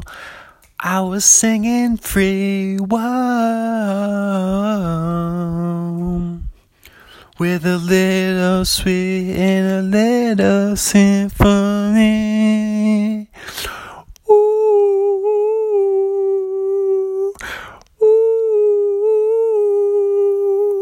I love that song. Ooh. Oh my gosh. If you're not grooving along right now, I do not. If you don't like that song, then our styles of music, our taste in music collide. Oh my gosh. Speaking of Clyde, oh, that song. I was about to. Uh, how does that song go? When you and I collide. Do, do, do, do, do. Do, do, do, do, do. Even the best fall down sometimes. Even the worst fall down sometimes. Even the wrong girl. I don't know that one as well. Collide. When all this and you and I collide, do do do do. That's the best part of the song. Do do do do do, do do do do. That's when it turns into a Third Eye Blind song. Oh my gosh, I love it. I love it. Oh, you're probably like, I don't know. Do you like this kind of crazy stuff? I'm having fun. I think if I'm having fun, I hope you're having fun too. it's that's that's what it's all about for me. This this podcast, this is for me. This is for me to have fun. I'm having now I'm having fun right now. oh my god. Oh, I love I like karaoke personally. I did, I've done karaoke once in my life and it was the best. It was it was at my sister's right after my sister's graduation from from college.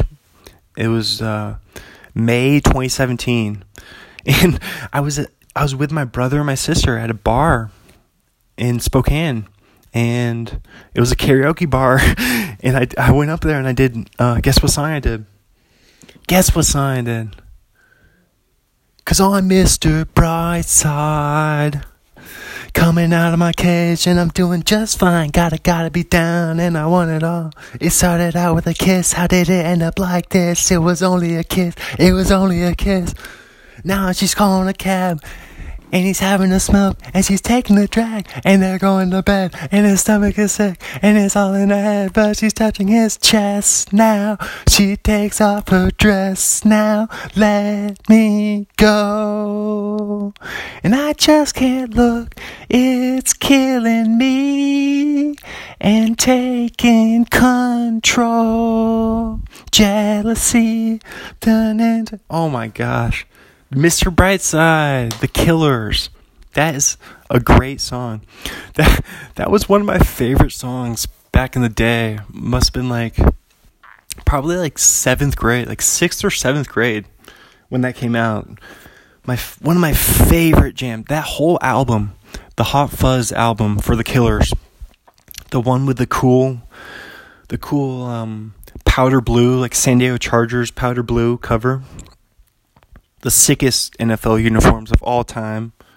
The San Diego Chargers powder blues. I mean, that's that's what I think at least. Uh, I also like the. I actually like those Steelers Bumblebee uniforms. you know the, you know the Steelers throwbacks that look like bumblebees. I actually like those. But this seems like a good place for me to take a little, a little bathroom break. So give me one second. Hey, hey, hey, I'm back. How was your break? Hope, hopefully, hopefully, hopefully, hopefully, you had a good one. I had a good break. I went to the bathroom, had some water, you know, rest my voice for a second. What'd you do? What'd you do with your break? Did you Marie Kondo your wardrobe? Did you see which which shirts spark joy for you? Remember remember the KonMari method? Spark joy. Throw it on Netflix queue, Marie Kondo. Boom boom boom. Man, I just want to say I was just thinking about it. As I literally as I was going to the bathroom, I was thinking this. I was like, I think it's just so much more fun to listen to a podcast when the host is having fun. You like personally, like I listen I like listen to fun, funny podcasts with funny people who like to have a good time. Like that's my that's like my ideal podcast, yeah. and it doesn't matter what the environment is or what they're talking about, but if they're having fun, like either if it's with a guest or if it's by themselves, like sometimes podcasts I mean, this one, podcasts like this one, like people by themselves, that can be pretty entertaining. Pretty entertaining to hear someone talk for a few hours, ramble on and on and on and on and on, on and on and on by themselves. Know, I just can't look, it's killing me and taking control. but yeah, I just wanted to say I think podcasts are more fun to listen to when the person doing the podcast is having a good time and they're having fun.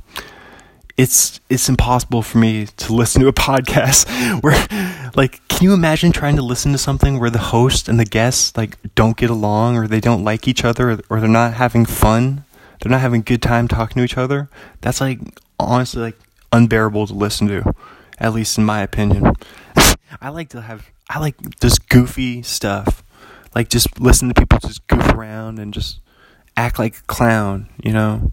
I think that's what it's all about. But that's I guess that's my personal taste. Like maybe some people, I'm sure some people like listening to serious podcasts and like they don't like listening to people just mess around and have a good time, just be goofs.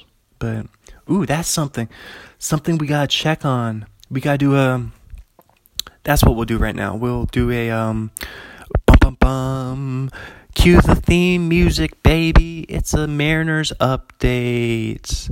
So the Mariners actually have a spring training game right now. Holy cow, it's a final. It's a final. They lost to the Padres 6 to 4. So let's go through some of the names. Let's see some of these Mariners names. See if we know any of them. Wait, what? The Mariners got Dustin Ackley's back on the Mariners. What? No way. I'm so happy right now.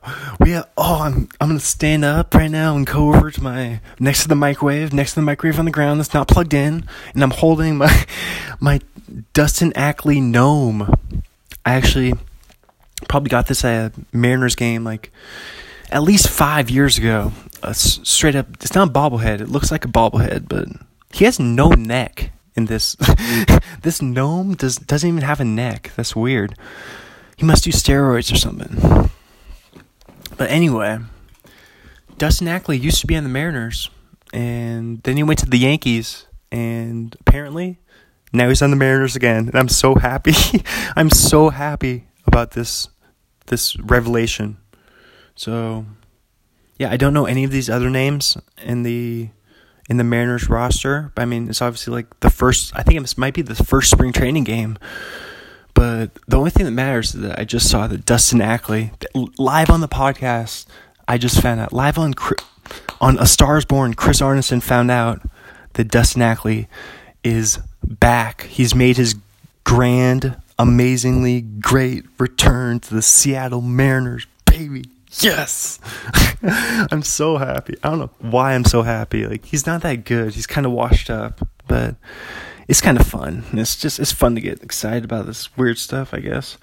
Like that's the thing about sports is it's weird. Like it doesn't have any real like bearing on like the fans like lives. Like it doesn't make a difference to me really if the mariners like win a world series or not. Like i don't like I mean, it does though. That's the weird thing is it does make a difference. It makes a difference to my happiness. Like I'd be, I would be thrilled if I saw the Mariners win the World Series, but like I don't get any money for it. Like I don't get any direct reward or direct benefit from it.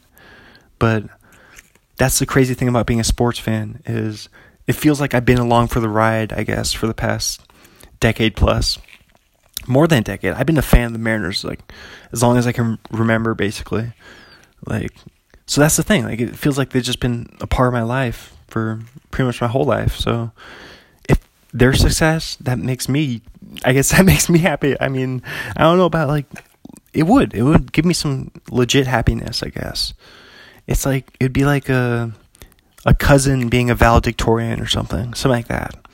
Uh, it's a weird example, but First, before we get back to Paul Rudd's IMDb, I'm holding this cool, this really cool, like Tito's. It's a Tito's bag. You know Tito's vodka from Austin, Austin, Texas. Somewhere I really have always wanted to go. I've never been to Austin, Texas, but I really would love to go there to visit the University of Texas and go see if Matthew McConaughey's like hanging out by like City Hall and like playing the bongos outside City Hall or something. See what's going on there. They probably have like a big like game Ultimate Frisbee going on like right outside the state capitol building there. Texas, oh man, not tech, but Austin. Austin sounds really cool. Sounds like a fun place. I mean, at least I've always because it's like a slice of it's a slice of like the West Coast, like in the middle of Texas. At least from what I've heard like a really super like progressive, liberal, like forward minded, like very artsy and very like lots of music and like they have the uh what South by Southwest is there and the Moontower Comedy Festival is there. So I think it's like a big festival town too, but just a place I want to go. It's it's really hot though during the summer, I'm sure, but you can't let like you can't let weather decide where where you travel, you, you'll never go anywhere exciting if you let weather decide. if you let weather decide where you go. But anyway, I'm holding this Tito's. It's like a bag. It's like a satchel, a Tito's satchel. I I think it's made of. I think it's woven. You know, I, I don't know how to describe it because it's not. It's not like rope, but I think it, it might be burlap. This might be burlap, but it says Tito's award winning, distilled six times, handmade vodka. Award winning. I want to be an award winning. That'd be cool to be an award winning writer. Be a be a New York Times bestseller. yeah, I, I wonder if distilling vodka it must it must make it better if the more times you distill it. If they're they're bragging about distilling it six times and then there's a couple drinks here. Let me read out what the drinks are. So we got a Tito's Greyhound. Ingredients 1.5 ounces of Tito's handmade vodka, fresh grapefruit grapefruit juice. Hard to say. Grapefruit juice. Sprig of um, a garnish, a sprig of rosemary. To make your Tito's Greyhound into a salty dog, just salt the rim of your glass. What? make into a salty dog salt the rim the rim of your glass. Okay, okay. And then Tito's hair of the dog. More dog talk. One and a half Tito's handmade vodka. One and a half ounces of Tito's handmade vodka. Three to four ounces of your favorite Bloody Mary mix. Garnish. Celery, olives, and lime. Which one do you think? Should I throw a Twitter poll up? What do you? What would you drink? The Greyhound with the grapefruit, or the hair of the dog with the Bloody Mary? Hmm. I think I would go for the hair of the dog. I think I'd go for the. I don't think grapefruit seems like a good mix with vodka. I mean, what does grapefruit even taste like? It's like I don't know. is it bitter or sweet or what's a comparable fruit? I know this is an old bit, but grapefruit everyone this is a this is a classic comedy bit. Grape there's already a fruit named grape. I, I don't know who did this comedy bit, but there's already a fruit named grape, so why is there a fruit there's like they'll throw the fruit on the back of grape. Shout out to whoever did that. They probably I butchered it, so they did it better than me. But let's get back to the show. The last night of Ballyhoo, Joe Farkas. Yeah, yeah, we talked. We already did that. We already talked about that. Um, we were on 200 cigarettes. Kevin. That's a movie with like 200 people in it. It looks like. Holy cow! There's a lot of people on that poster. Uh, the Cider House Rules. He plays Wally Worthington. It's a great name right there. The Great Gatsby TV movie. Another TV movie. He plays the main character, Nick Carraway. Now, Great Gatsby, another movie we watched in uh, high school. Uh, we watched the original Great Gatsby, though. That was before the Leo Great Gatsby. Leo Great Gatsby, Leo Romeo and Juliet. Um, but no, we watched the the GG, the GG with Robert Redford, the GG with RR.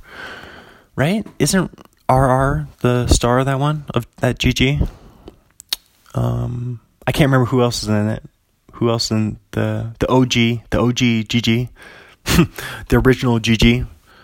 But uh, enough of that. Um, I, I always like that though. I always like that movie, just because it seemed like that'd be so cool. It's like the Kardashians before the Kardashians, you know.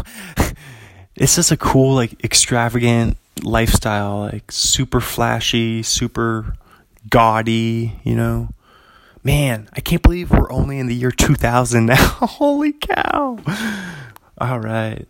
I think I think let's let's take a Oh, I think I forgot to say this at the beginning of the podcast. Um when I was doing my plugs, I forgot to say, "Hey, share the podcast with a friend. Tell a friend, a family member, a coworker, anyone someone on the streets, the next person you see, someone at the grocery store, someone, the person at the bakery, the, your dog walker, whoever. Tell them about A Star's Born. Because you never know. You never know who listens to podcasts. Like, you you'd probably be surprised by like how many different people listen to podcasts. Like, I think, I mean, I don't know who to, like how many. I don't know personally, but I think I think I have a hunch that more people than we think listen to this medium and they use this medium because it's an awesome it's an awesome medium. It's a, it's a great I think it's a great way to communicate your thoughts like directly. Like it's it's it's just like writing, but it's like an even more direct uh, it's like it's like injecting writing into your veins. You know what I'm saying? That's like how I would describe a podcast, at least, because it's, direct thoughts. That's what Adam Carolla said before. You're literally just direct voice to in your mind. It's like putting. It's an insane thing. I love it. It's a powerful. It's a powerful tool. You know, and I think it's something that should be respected and it should not be taken lightly. But I also think that more people than than we realize listen to podcasts. So that's that's what my pitch is for for telling for telling someone about a Stars Born podcast. Because everyone listens to podcasts, right? Everyone listens to something, and you, you never know. They might like movies. Maybe they maybe Paul Rudd is their favorite. Maybe Paul Rudd is your grandma's favorite actor of all time. Like she loves Paul Rudd. Like she loves I Love You Man.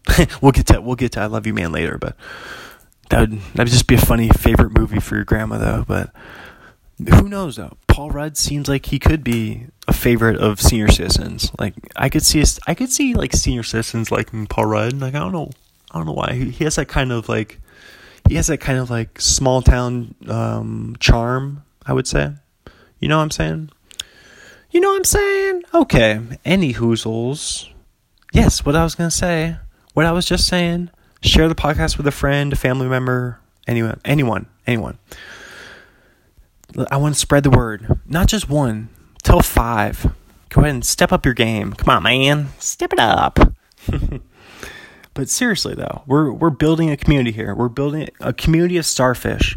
And the only the only way to build a community of starfish or starfishes, whichever one, I think we should put up a Twitter poll and vote on it. I'm kind of leaning towards starfishes. I like starfishes.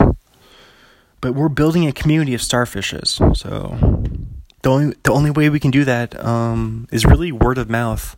I think the best way to I think the best way to spread the word of any, especially like creative stuff, like like books, like my books, like a sponge, like sponge cake, a mostly made up story about a completely insane town, and what's in the fridge, on Amazon now and Kindle. I think the best way to spread word about those things is through word of mouth, is with your own mouth, is because we trust people. Like for some reason, for some reason, like we trust people about like Netflix shows and stuff. Like we'll be like, yeah, I'll, I'll spend twelve hours watch, binge watching that show just because you said it's good. Yeah, sure, why not? So if you're trusting people on that kind of stuff, then you're likely to trust them on like podcast recommendations and book recommendations and all all different kinds of art art and artsy stuff artsy fartsy stuff. Artsy fartsy. That's my swedish accent. In case here's my a clean take of my swedish accent. Here we go. Artsy fartsy. Artsy fartsy. Okay. So back to the show. Um, we have The Great Gatsby, yep. Um, TV series, Strangers with Candy. He plays Brent Book, Brent Brooks. Uh, one episode. Um, TV series Deadline. He plays Xander Price. Uh, movie Metal Mayhem. He plays Ian Curtis. Oh, here we go. I've never heard of Metal Mayhem, but the next one's a real good one. We're gonna leave you on a little cliffhanger right here. If you're listening, mm, mm, sing it back. Whoa. Okay. Drummel, please. Here we go. Wet Hot American Summer. Boom. If you haven't seen Wet Hot American Summer, you already know what I'm gonna say. You already know what I'm gonna say. Throw it up on the Netflix queue. Just do it. Just do it right now. And I'm not even talking about the TV show necessarily. Mm. Mm, drink some coffee. Iced coffee, you know it. Iced coffee, baby. Never got into the hot coffee. But anyway, I'm not talking about the TV show. I'm talking about the movie on Netflix, Wet Hot American Summer. 2001 it's a classic. It's a classic summer camp movie with a bunch of funny people, a bunch of people that will probably have future episodes of A Stars Born. Oh my goodness. I want to talk more about coffee.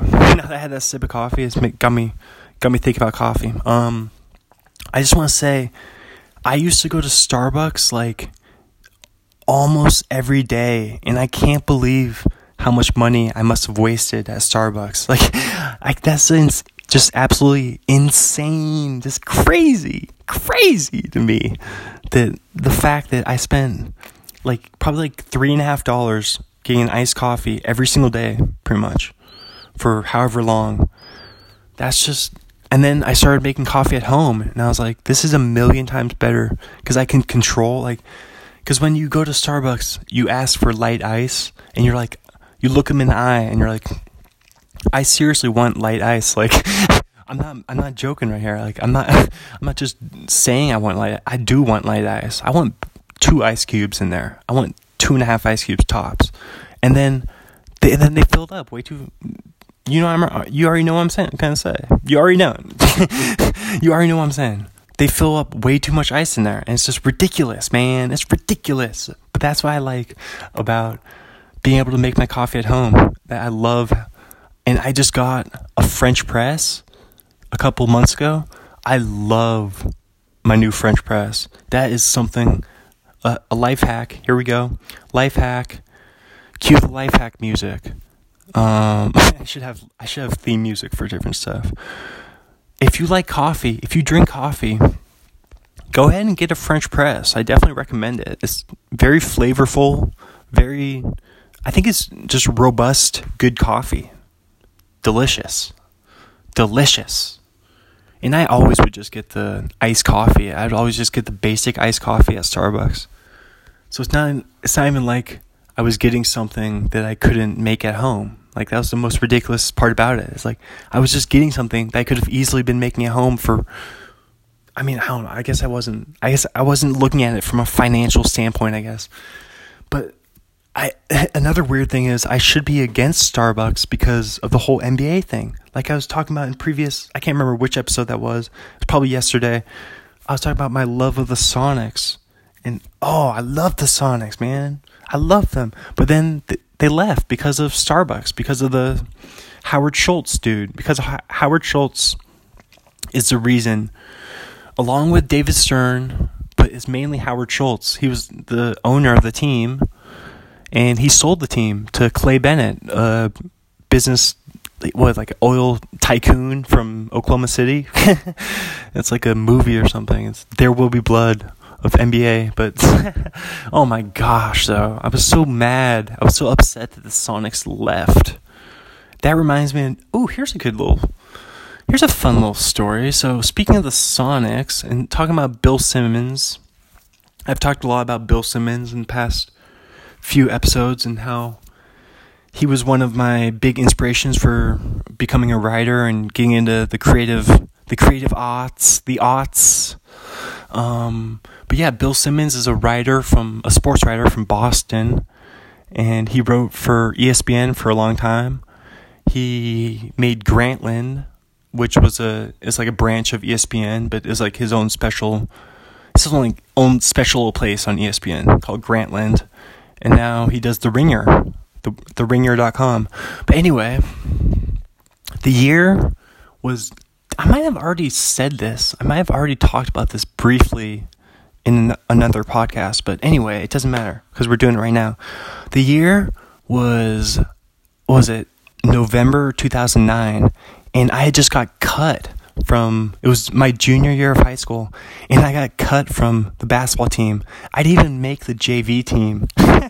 I like thinking back, I didn't even make the JV team. What? The JV team. I didn't even make the JV team. I think the main reason cuz I wasn't bad. Like I'm I wasn't bad at basketball back in the day. But I think they they took guys who went to their summer their summer practices cuz that's the thing that the basketball coach did. He did a ton of like summer workouts and like like they would say that they were optional, but you know what I'm saying? Like if they say it's optional, you should probably just go to it and it it really means it's like mandatory. If you want to make the team, it's mandatory. But yeah, I probably didn't go to like I probably only went to like a few of those. So that's I, that's how I justify it to myself actually.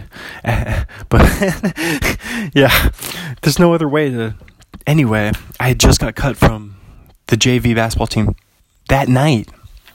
And then my dad like picked me up and we drove to Seattle and went to oh, it was this place called Sport, this uh, bar and grill across the street from Key Arena. That I have another story attached to Sport that I'll tell you in a minute. But this time, we were waiting in line for the book signing of Bill Simmons for the book of basketball. And we were like we were like last in line. Like like we must have waited in line for uh, like not even joking like over 3 hours we waited in line. And then it was like raining and dark and but we waited and we we got there and his his buddy Joe House from I think there's a YouTube show called like Joe House Eats because Joe House is always eating. He's known for how much he can eat, and I think he was he was there with him, and I think he was eating at the time too. Um, yeah, it was really cool. I just remember like shaking Bill Simmons' hands, er, not both of his hands, just one of his hands, and him him being like, "What's your name?" And I was like, "Chris," and he was like, "Oh, nice to meet you, Chris." And I just thought that was so cool. And he was like really nice, and he signed my book, and it was cool. It was worth it though. That's what I'm saying. Like those kinds of experiences, like the fact that we waited in line for it for hours that made it more of a memory and that made it more of a just more of a fun experience. Like not maybe not at the time but i don't know you just gotta you gotta learn to be patient sometimes in life i think. So, so that was a fun experience with bill simmons and the i don't know i can't even remember why i told that story but all right anyway with sport though i used to always go to sport bar and grill every march madness with with my friend uh, Max. He was a huge fan of Marquette, or he, he probably still is. I haven't seen him from, like since high school, but Max Hamilton, and he would always he hosted like his dad hosted like this thing. I think it, his dad's name was Mark, so I think it was called Mark's Madness, like a play on like March Madness, like Mark's Madness, and it was just this giant like party pretty much where he invited like all his friends, and then Max would invite his friends, and we'd all just go hang out at at a sport barn grill, and just watch. You know, like the first weekend of March Madness when there's like a million games, like on that Thursday, Friday, Saturday, Sunday. Yeah, we did that like all weekend. We would just watch basketball. it was awesome. Like I think, I think I actually like missed school one of the days just to go just to go watch basketball. But that's the kind of stuff you do when you're when you're in high school. I mean, it was fun though. It was, was awesome. And then, oh my gosh, I remember one of my, one, one distinct memory I have from it is this kid Connor. He he was smoking a cigarette, and we were like getting in the car, and we didn't want to like. Apparently, we didn't want to let him smoke the cigarette in the car, so he was like in a hurry to finish it, and he just like I think he just like smoked the whole entire cigarette in like 40 seconds or something. He, and then he was just like holding his face when when he was sitting in the back seat and like he was like, "Oh my god." and then at that moment I decided I was like, I don't need to smoke cigarettes. Like that's something like I could probably go my whole life without smoking a cigarette. it was at that moment that I made the bold decision to not smoke cigarettes ever, but I, that was a funny memory thought from that. And let's get back to hey, let's get back to Paul Rudd. So, Wet Hot American Summer added to the old Netflix queue. Mm, excuse me, I wonder if you heard that. That was a weird sound. You know when like your throat just makes like weird like sounds, like it sounds like bubbles are like popping or something. I think that's what just happened to me. Um, so 2001, he's in The Chateau. He plays Graham Granville a weird the alliteration on the name. Lots of alliteration on these names, character names. 2001, he play also plays um, Kenneth in the movie Reaching Normal. There's a TV movie in 2001 called Bash Latter Day Plays. He plays Tim. Another TV movie. Holy cow! Um, there's a video 2002. Stella Shorts, 1998 to 2002 He plays John. I think Stella, I'm pretty sure Stella is a comedy. Wait, let me just go ahead and. So I don't have to guess. I'm just to go ahead and click on it. Let's see. Stella is a three man comedy troupe from New York City, NYC, the Big Apple, Gotham, comprised of well known comedians and actors Michael Showalter, David Wain, and Michael Ian Black. Oh, those guys are. Speaking of which, those are the dudes that made Wet Hot American Summer. Those are the Wet Hot American Summer guys. So if you're looking for connections, you just found one. 2003, it's a whole big spider web. It's a big old spider web of Paul Rudd movies we're looking at over here. Don't get caught in that spider web of Paul Rudd movies because hope Ant Man doesn't get caught in that spider web. Uh, 2003, he's in something called The Shape of Things uh, he plays Adam Sorensen. it's kind of like must be like The Shape of Water. Maybe it's like a prequel to The Shape of Water. 2003 is also in a movie called Two Days. He plays Paul Miller. In 2003, he's in a short called House Hunting. He plays Daniel. 2004, he's in a TV movie, Soundtracks for Life, or Soundtracks Life, Live, Soundtracks Live. I don't know what I'm saying. You know why? I'm having trouble pronouncing that. But you know why?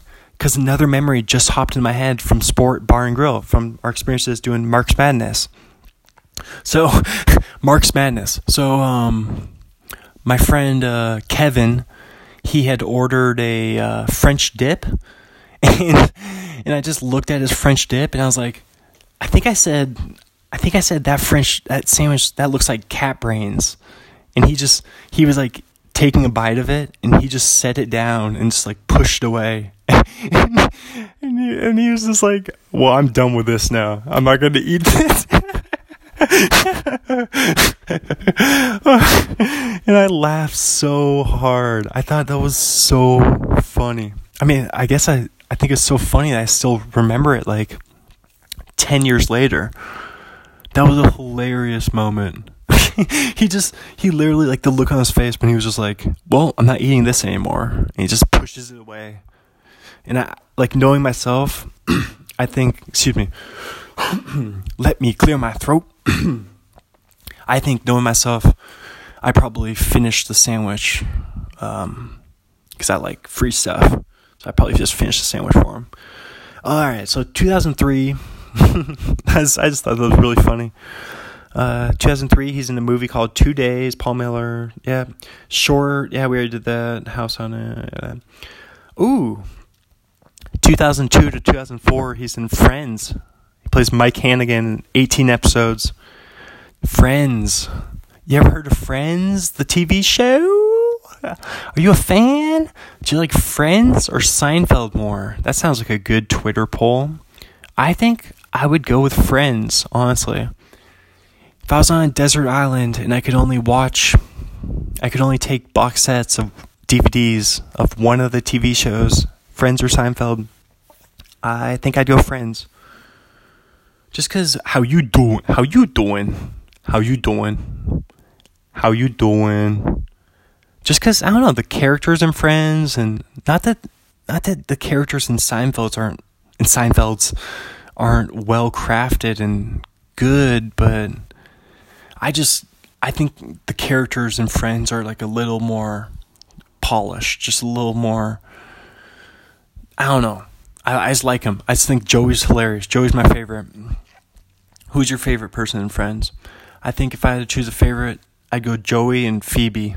Yeah, Joey and Phoebe. And then second, I'd go. Ah, that's tough. I'd go Ross and Ross and Rachel, and then last, I guess I'm going Chandler and Chandler Monica last, I guess. But um, yeah, because Phoebe's so quirky too. Like I, I love it when Phoebe sings "Smelly Cat." That's a great. That's a great moment in Friends. Is when they're. I think they're probably in the coffee house, eh, the good old coffee house. But I don't know if you don't watch Friends. Hey, if you don't watch Friends, go ahead and throw in your Netflix queue, baby. Oh man, oh man, 2004. You'll know this one and you'll love it because we talked about it in episode one of A Star Is Born. It's Anchorman, The Legend of Ron Burgundy. He plays Brian Fantana. It's good old Sex Panther. Remember Sex Panther cologne? Nah, it's pretty funny, right? Like the stuff that like burns his eyes and stuff, and it's probably the stuff Cam Newton probably wears it. You know, Sex Panther. You know, haha, dad jokes, pizza. Mm mm mm, mm mm mm. Dead air, dead air, dead air. Sorry. I don't want to chew on the mic though. Because these mics are too hot. These mics is too hot, man. What's your favorite part about Anchorman? I think my favorite part about Anchorman probably the probably the brawl. Another underrated part about it is when Jack Black shows up. Remember when Jack Black shows up and he's driving that motorcycle? and he punts Baxter. oh my god. I totally forgot about that till now. Jack Black in Anchorman is the funniest part of Anchorman. When he gets so angry that he punts Ron Burgundy's dog off a bridge. It sounds it sounds terrible on paper, but it's hilarious on on film. Definitely worth the I can't imagine anyone who has not seen Anchorman I mean, like the first Anchorman. Like, can you imagine? Like, can you imagine someone who like listening to this, but like the Venn diagram of someone who's listening to this, but they have not seen Anchorman? Seems impossible, because like that movie's been around since 2004, and I think everyone has seen that movie. Honestly, I don't, I don't know. I guess it's I, I almost second guess myself, but I guess it's just because that's the that's the universe I'm I'm living in. I'm living in that that comedy that comedy universe where I think everyone everyone knows Anchorman. Everyone's seen him. 2004 PS. He's in a movie called PS. Sammy Silverstein. Oh yeah, speaking of Anchorman, um, no offense, Paul Rudd. No offense, Brian Fantana and Sex Panther. But the funniest part of that movie, funniest person in that movie is Brick. Brick Tamland. when he's like, uh, I think I killed a guy with a trident. I'm just thinking about just picturing Brick holding a trident and doing that is making is making me laugh right now. It's making my it's making my heart chuckle. So, I mean, you probably you probably think it's funny too. and Brick when he I think isn't Brick the the weatherman? I think Brick is the weatherman. But he's just I think I killed a man with a trident. All right, so P.S. Sammy Silverstein, video 2004, Wake Up Ron Burgundy, Lost Movie, Brian Fantana. Then he's in a movie called Tennis Anyone? Tennis Anyone? It sounds fun. He plays Lance Rockwood. He's in a movie The Baxter, Dan Abbott. He's in The Daily Show, 2005, Gene Safkin. He plays plays a guy called Gene Safkin. Um, Stella, more Stella. Greg. Ooh, this is a good movie. Underrated movie. Comedy. Underrated comedy. The Forty Year Old Virgin. Great movie. Just funny, funny, funny stuff. And that reminds me, Steve Carell. That reminds me of we were just talking about earlier the Midwest, uh, the the old Midwest baseball trip. Um, we watched. That's the first time I ever saw Little Miss Sunshine. Is the night before we left my grandma's house to start that baseball trip. that's the first time I ever saw Little Miss Sunshine. It was kind of like it's kind of groundbreaking at the time. I was like, wait, let me munch on this non DiGiorno. Mm-mm. But Little Miss Sunshine was kind of, it was kind of like yeah, it was like earth. It was earth shattering. It was like a different kind of movie, like kind of like a dark comedy. Mm, so true. Excuse me, but Little Miss Sunshine was. I liked it. I think Greg Kinnear is a good actor too. I remember Greg Kinnear from As Good as It Gets was I? Oh, I may have mentioned that earlier. I cannot even remember if I mentioned that in an earlier podcast. But as good as it gets was the Greg Kinnear, Greg Kinnear and Jack Nicholson. It's like a road trip movie. I do remember I was talking about the best road trip movies. So you can go ahead and throw as good as as good as it gets on the list of best road trip movies. But I, I watched that movie for I think I did mention this. I watched that movie for an assignment for a psychology class in college.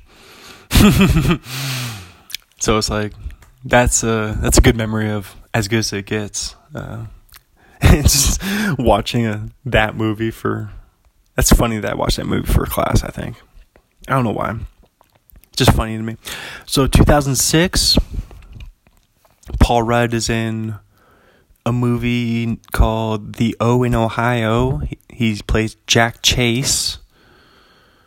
Uh, no idea what that is. Um, ooh, here's a fun thing. 2006, he's also plays Dave Penders in Cheap Seats without Ron Parker. Cheap Seats, remember? One sec, drink some water from my Red Robins. Mm-mm-mm. Did you hear that glugging? my water bottle was straight up making a loud glugging noise right there. But anyway, cheap seats, the Sklar brothers. Remember the Sklar brothers? I was just talking about them yesterday. They're the old the old show. I explained cheap seats actually, so I don't need to get back into it. But suffice to say, Paul Rudd was in cheap seats. He played the character in cheap seats. So you should definitely. I if you like comedy, if you like funny things, and you don't have to like sports, but especially if you like comedy and sports, if you fall in that Venn diagram, if you're in that intersection of people, then go on YouTube and search cheap seats and watch a bunch of episodes and go ahead and laugh a ton because that's what you're going to do. 2006, ooh, here's a good 2006, he's in a movie called Diggers. He plays Hunt Diggers. So in in Diggers, um, it's a movie about like clam, like clammers, like people who who search, like they they dig for clams. So my memory with this movie is I was in my backyard. I for some reason I set up, I set up my my chair and like stool and like laptop and I had an extension cord. Excuse me. Oh, that's that pizza. Pizza coleslaw. Pizza, pizza coleslaw. But I had all my stuff set up in my backyard, in in my parents' backyard, under a tree. And it was like a nice summer day. I was probably drinking like some iced tea or lemonade or something. And I just remember sitting out there and watching diggers and just laughing, laughing, laughing. that's a that was a great. See, that's what I'm saying when I say I remember like images, like settings, like environments. Like that's how that's what sparks my memory personally is is like a is a place or a just a an image of a place in my in my head is I guess that's what that's what it does. I don't know. That's how my memory works. How does your memory work? So, 2006 he's in Robot Chicken. That's the that Seth Green cartoon. I never never really watched that one. Uh, he plays a TV host, Ange Lee, sock puppets, Jasper the douchebag ghost. he plays Jasper the douchebag ghost. What makes it?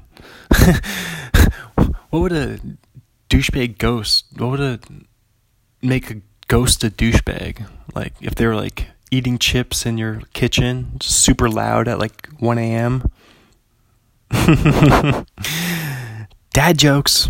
Uh, 2006, he's in a movie called The X. He plays Leon also in 2006, he's in Night at the Museum. He plays Don. I love Night at the Museum. This is classic Ben Stiller. Oh my goodness. Well, I'm sure we'll probably do a Ben Stiller episode of A Star is Born in the future because he's a great actor too. But A Night at the Museum is just a great concept for a movie. If you don't know what it is, it's a movie about what is it like the Natural History Museum in New York City, and and it's about the security guard there, and he's there at night or something, and all the exhibits come to life. So there's just a bunch of like woolly mammoths and like crazy Arctic animals from the frozen tundra, and then like Robin Williams is in it, and oh, we definitely got to do an episode for Robin Williams to to honor the great Robin Williams. Um, oh man, Flubber. oh, Flubber is a great movie. Uh, but anyway, Night at the Museum. Don't want to get sidetracked from Night at the Museum. Such a good movie. I think I went to the second one with my family on Christmas one year. Like on Christmas Day, we went to Night at the Museum too. And it was a great, great thing to do on Christmas Day. I definitely recommend it. it's like a good movie to go to with your family at Christmas for some reason.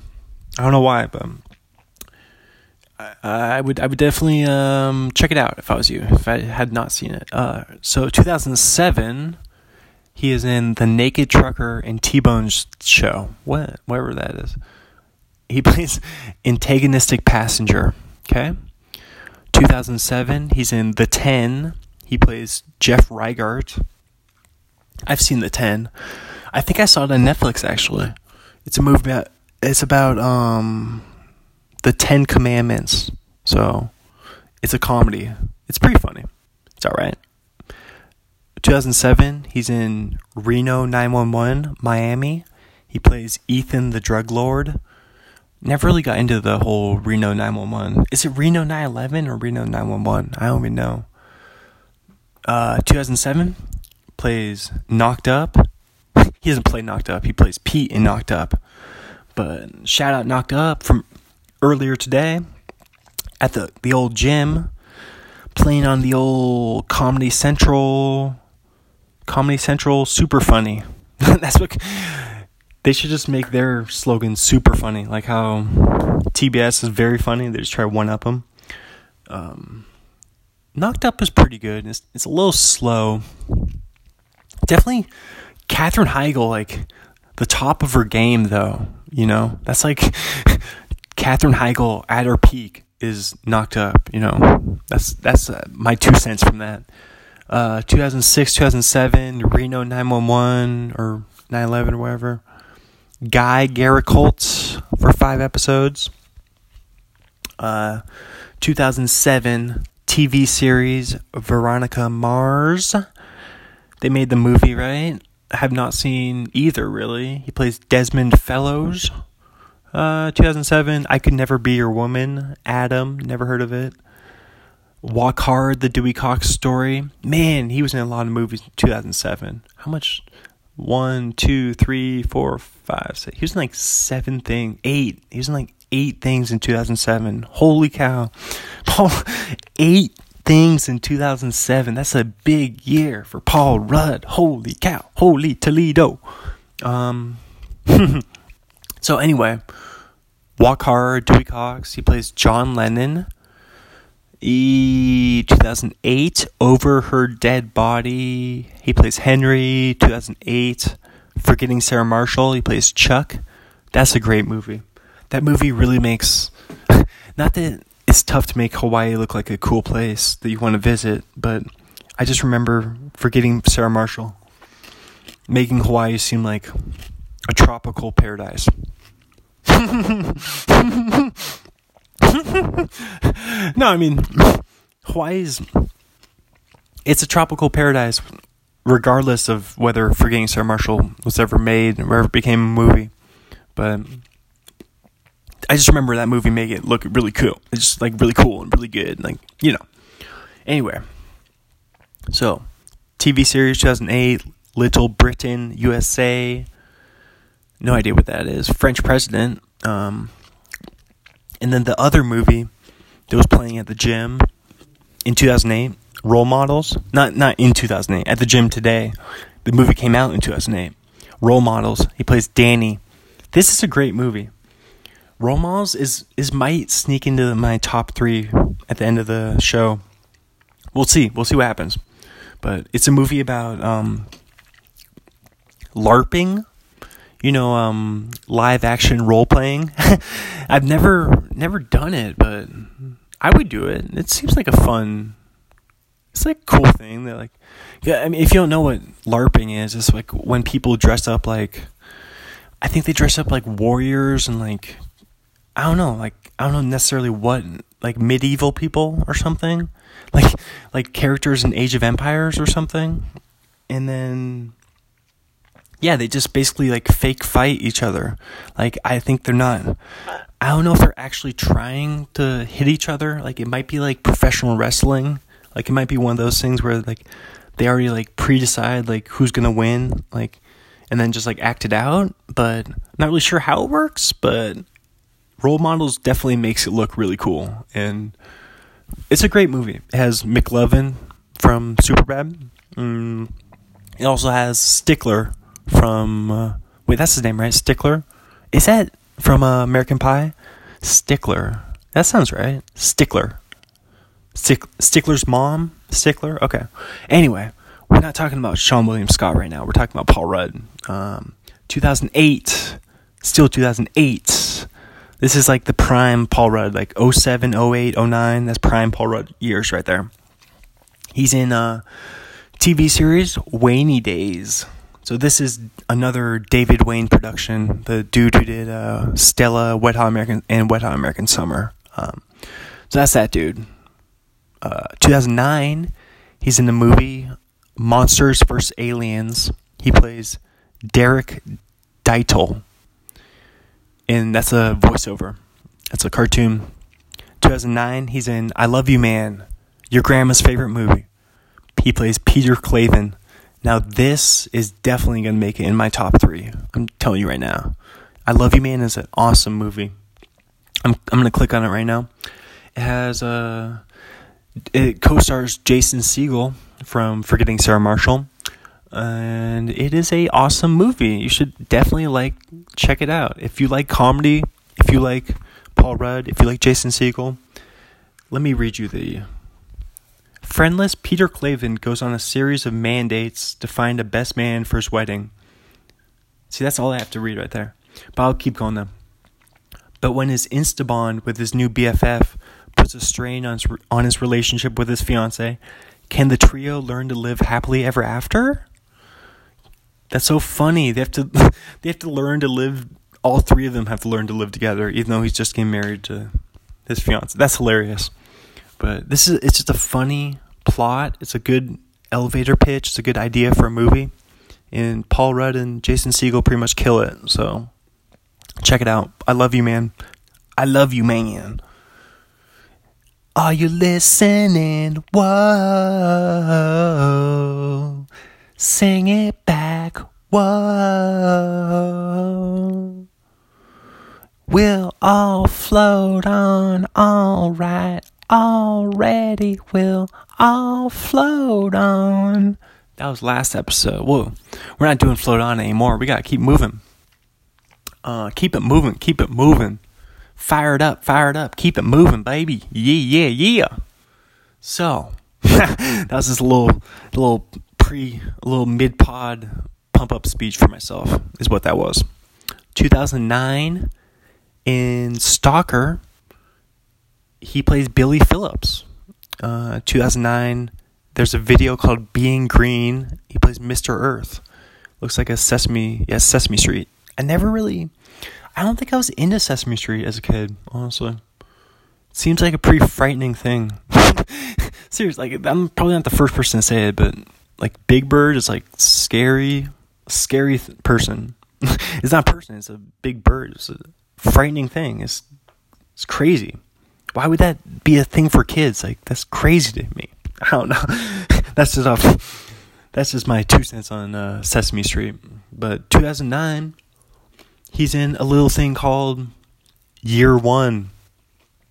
You'll probably remember Year One from my famous story about me and Steven Ungrecht sneaking in. well, actually, excuse me. oh my goodness.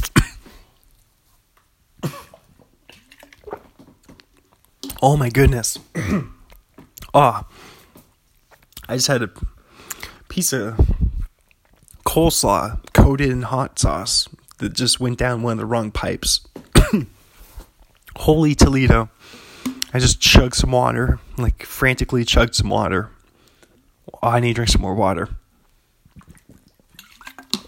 Mm-mm. Maybe I shouldn't be I shouldn't be trying to talk while I'm eating probably. Holy cow. oh man, that was a crazy moment. Oh, we're good. We're good though. oh, anyway. that was I wonder if that was scary for the listener. Oh, I'm good. I'm good over here. It's still still light outside. It's I'm just doing like a it's 5:20. See, it's 5:20 and it's still light outside. So that's where we're at now and that's where we're at now in Pullman with our sunsets. It's still super light. It's 5:20. But anyway, you remember? oh my gosh, I can't believe I almost just died there. Holy cow, I'm good. I'm good. Uh, that was so that was so worried. I was so worried there for like two seconds. I was like, wait a second, I'm gonna. oh, I'm good. But so I need to get my mind back on track here. Let's let's get back on this dinner train right here. Here we go. 2009, year one that's uh, the one that me and Steven, Steven Ungrecht, my best friend from back in the day, we bought tickets for year one. That was the first movie that we went to. And then after that, we went to The Hangover, as you remember from um, the Brody Stevens episode last night. And then after that, we went to Land of the Lost, as you'll remember from the Will Ferrell episode, the first episode of A Star is Born. Excuse me let me clear my throat. So, this is now the third episode that I've talked about. the Stephen Steven Ungrecht uh, triple movie feature um, sneaking in story. So let's see how long we can keep that streak going. I want to see, I want to see if we can do that. I want to see if we can find a way to weave that in to every single episode of A Star's Born. That might be like the six degrees of Kevin Bacon of A Star's Born. Is like is the thing where we talk about the we find a way to connect the excuse me the Steven Ungrecht triple feature uh, sneaking in story. We'll find it. We'll I'll write it down. We'll we'll we'll brainstorm that one. we'll workshop it. Oh man. Holy cow. I'm good. I'm good. We're back. We're back on track. We're doing good. We're doing swell. 2010, he's in Dinner for Schmucks. He plays Tim uh, alongside Steve Carell that's a it's a decent movie. It's all right. It's a comedy. Um, saw it in theaters. I think. I mean, want to try to explain it. I guess I will. Might as well. Just got into it. Here we go. So, Dinner for Schmucks. It's a comedy. It's 114 minutes. This is a long comedy. This is like a Judd Apatow length comedy, or almost as long as a Judd Apatow movie, at least. So, Dinner for Schmucks when he finds out that his work superiors host a dinner celebrating the idiocy of their guests, the idiocy of their guests, a rising executive questions questions it when he's invited, just as he befriends a man who would be the perfect guest. He, a rising executive questions it when he's in, invited, just as he befriends a man who would be the perfect guest. Okay, so yeah, Paul Rudd plays the rising executive, and then Steve Carell plays the the perfect guest, and hilarity ensues pretty much. pretty much the only thing I remember from that movie is they had like a a finger, you know, like when people used to like do the finger gun things, and they just kept going pew pew pew pew pew pew pew pew pew pew pew pew. So yeah, that's that was the funniest. That was the funniest part of that movie. If if you think that was funny, then check out Dinner for Schmucks. Also in 2010, he plays George in a movie called How Do You Know? 2011, he plays Ned in Our Idiot Brother. It's a pretty funny movie about like a weird like hippie brother. He he plays the idiot brother. 2011, a short with Jason Segel and Paul Rudd, Meet Rush. Ooh, yeah, because, oh, I forgot to say that. A big part of I Love You Man is that he's a huge fan of Rush. So I think Paul Rudd and Jason Segel, I think they do a Rush cover band. I'm pretty sure. So that was a pretty funny. If you're a fan of Rush, you'll probably like I Love You Man even more. 2011, he's also in a short called Moves The Rise and Rise of the New Pornographers. The Rise and Rise. Um, okay. I think the New Pornographers is a band, if I'm not mistaken. 2000, excuse me. 2011, he's in Saturday Night Live. SNL, he plays Austin Vogelcheck and Patron. 2012, he's in Wanderlust. He plays George Gergenblatt. More alliteration. Wanderlust is a good movie. It's uh, he stars alongside Jason or um, Jason Segel, uh, Jennifer Aniston, and um, they go to a. They're like a couple from New York City, like a hustle and bustle, like rat race couple, and they go to like this weird hippie commune in the middle of nowhere, and they live there. I think and it's really funny. You should. It's a good underrated Paul Rudd movie. That might that might go top three too. We're already we're already shaping the top three of the Paul Rudd catalog. So we shape it's shaping as we're going. That's how this works. So 2012, the perks. That's just that's just a peek behind the curtain. Okay, of how how the sausage gets how the sausage gets made, how the fudge gets packed. That's, that's a peek behind my curtain. Okay, 2012. The Perks of Being a Wallflower. He plays Mr. Anderson. I heard this is a good movie. It's like a, one of those like indie movies. Uh, 2012, he's in Louie. Uh, before the controversy, uh, he plays himself in one episode. Uh, 2012, he's also in This Is 40.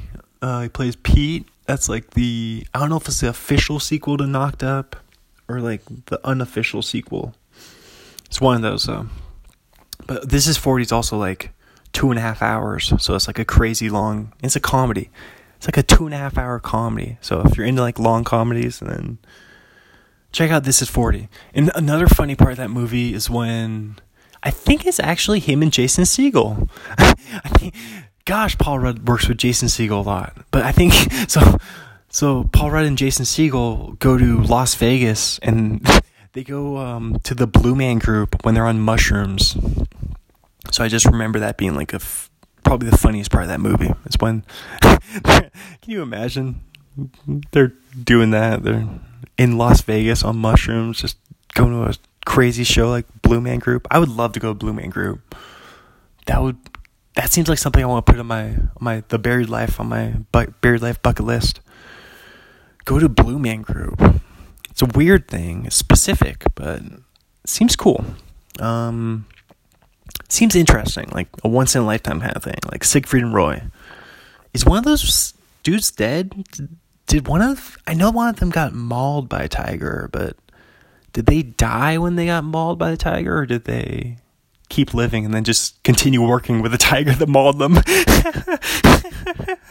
oh my god, you have to be crazy.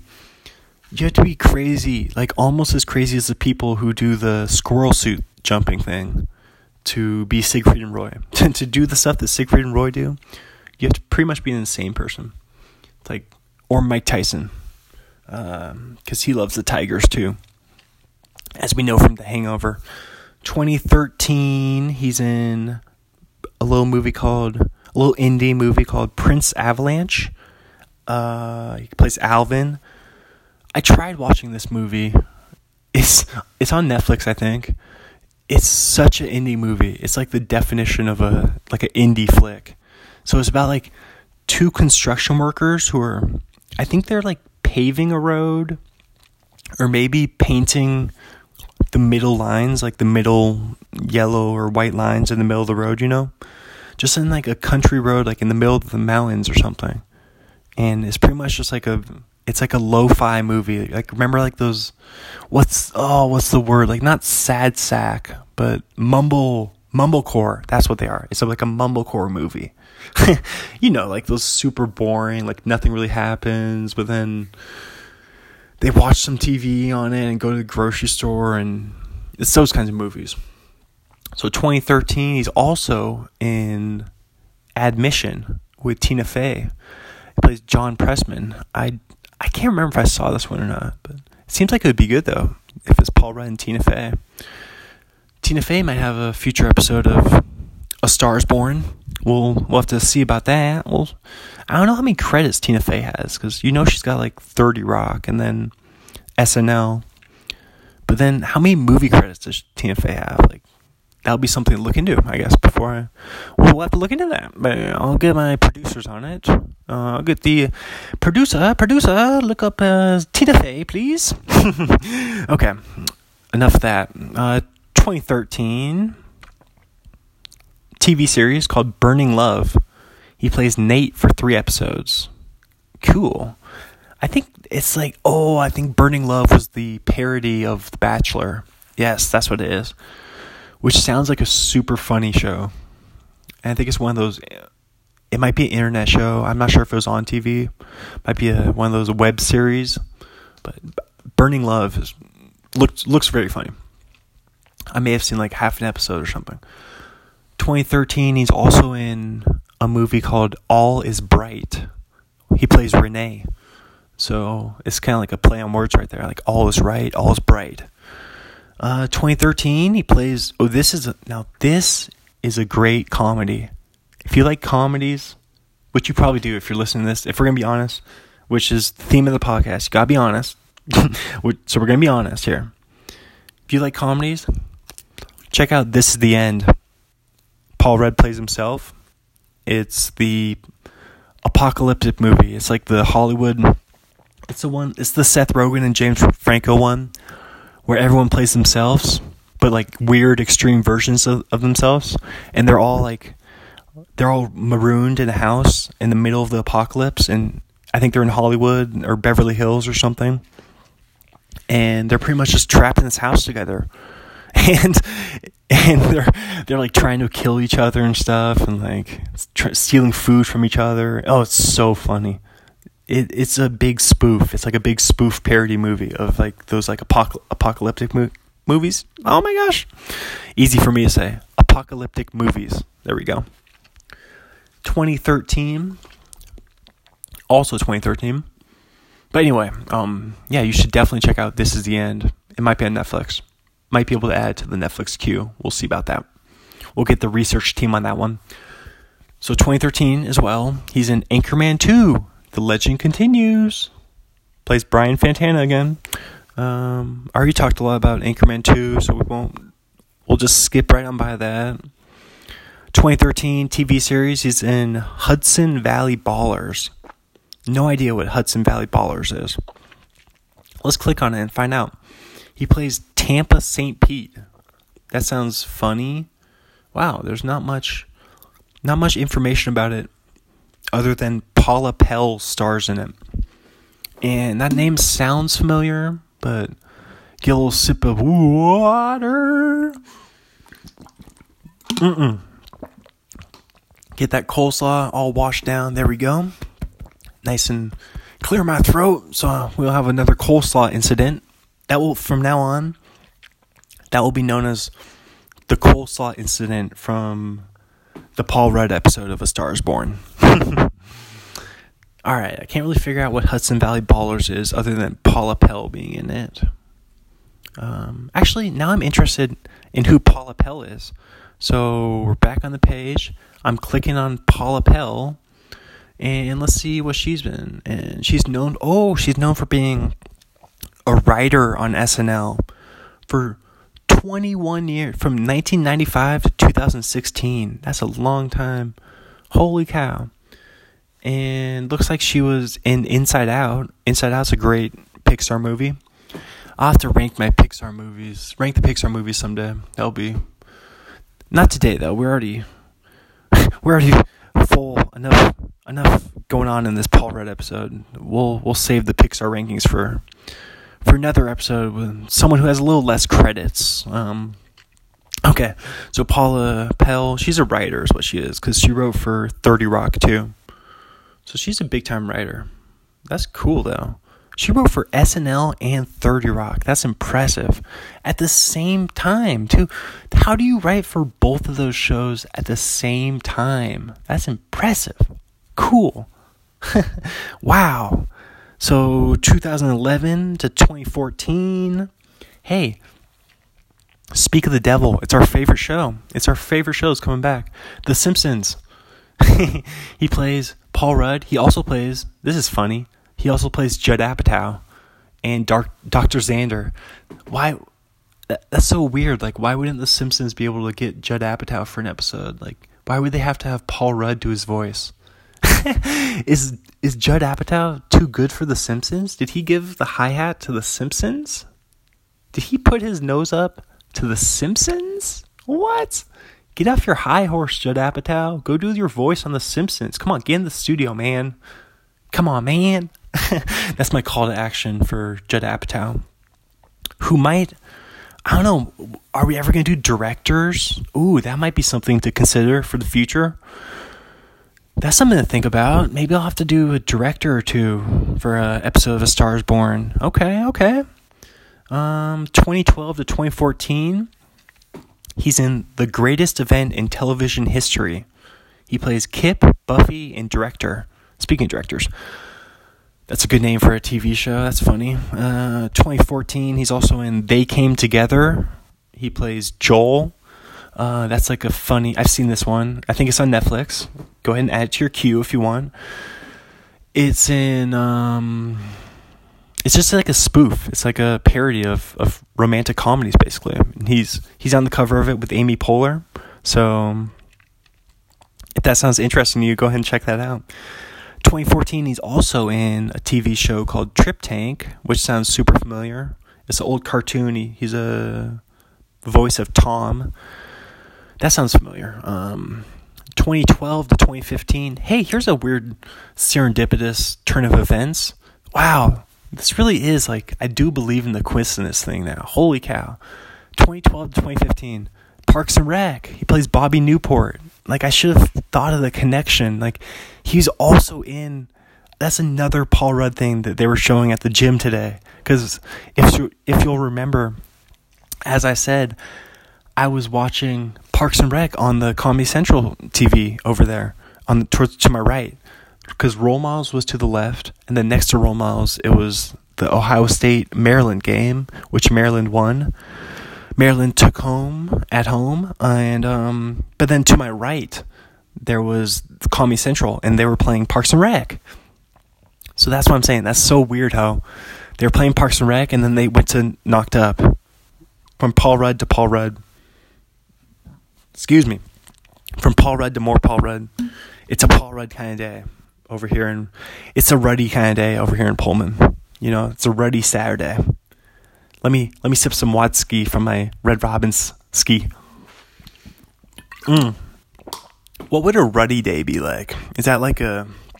It's not like a cruddy day. Like ruddy sounds like. Is that like a good thing or is it? I think ruddy means like you're kind of just hanging out around the house and kind of just like messing around and just putting around. Kind of. It kind of reminds me of like putting around, like a ruddy day.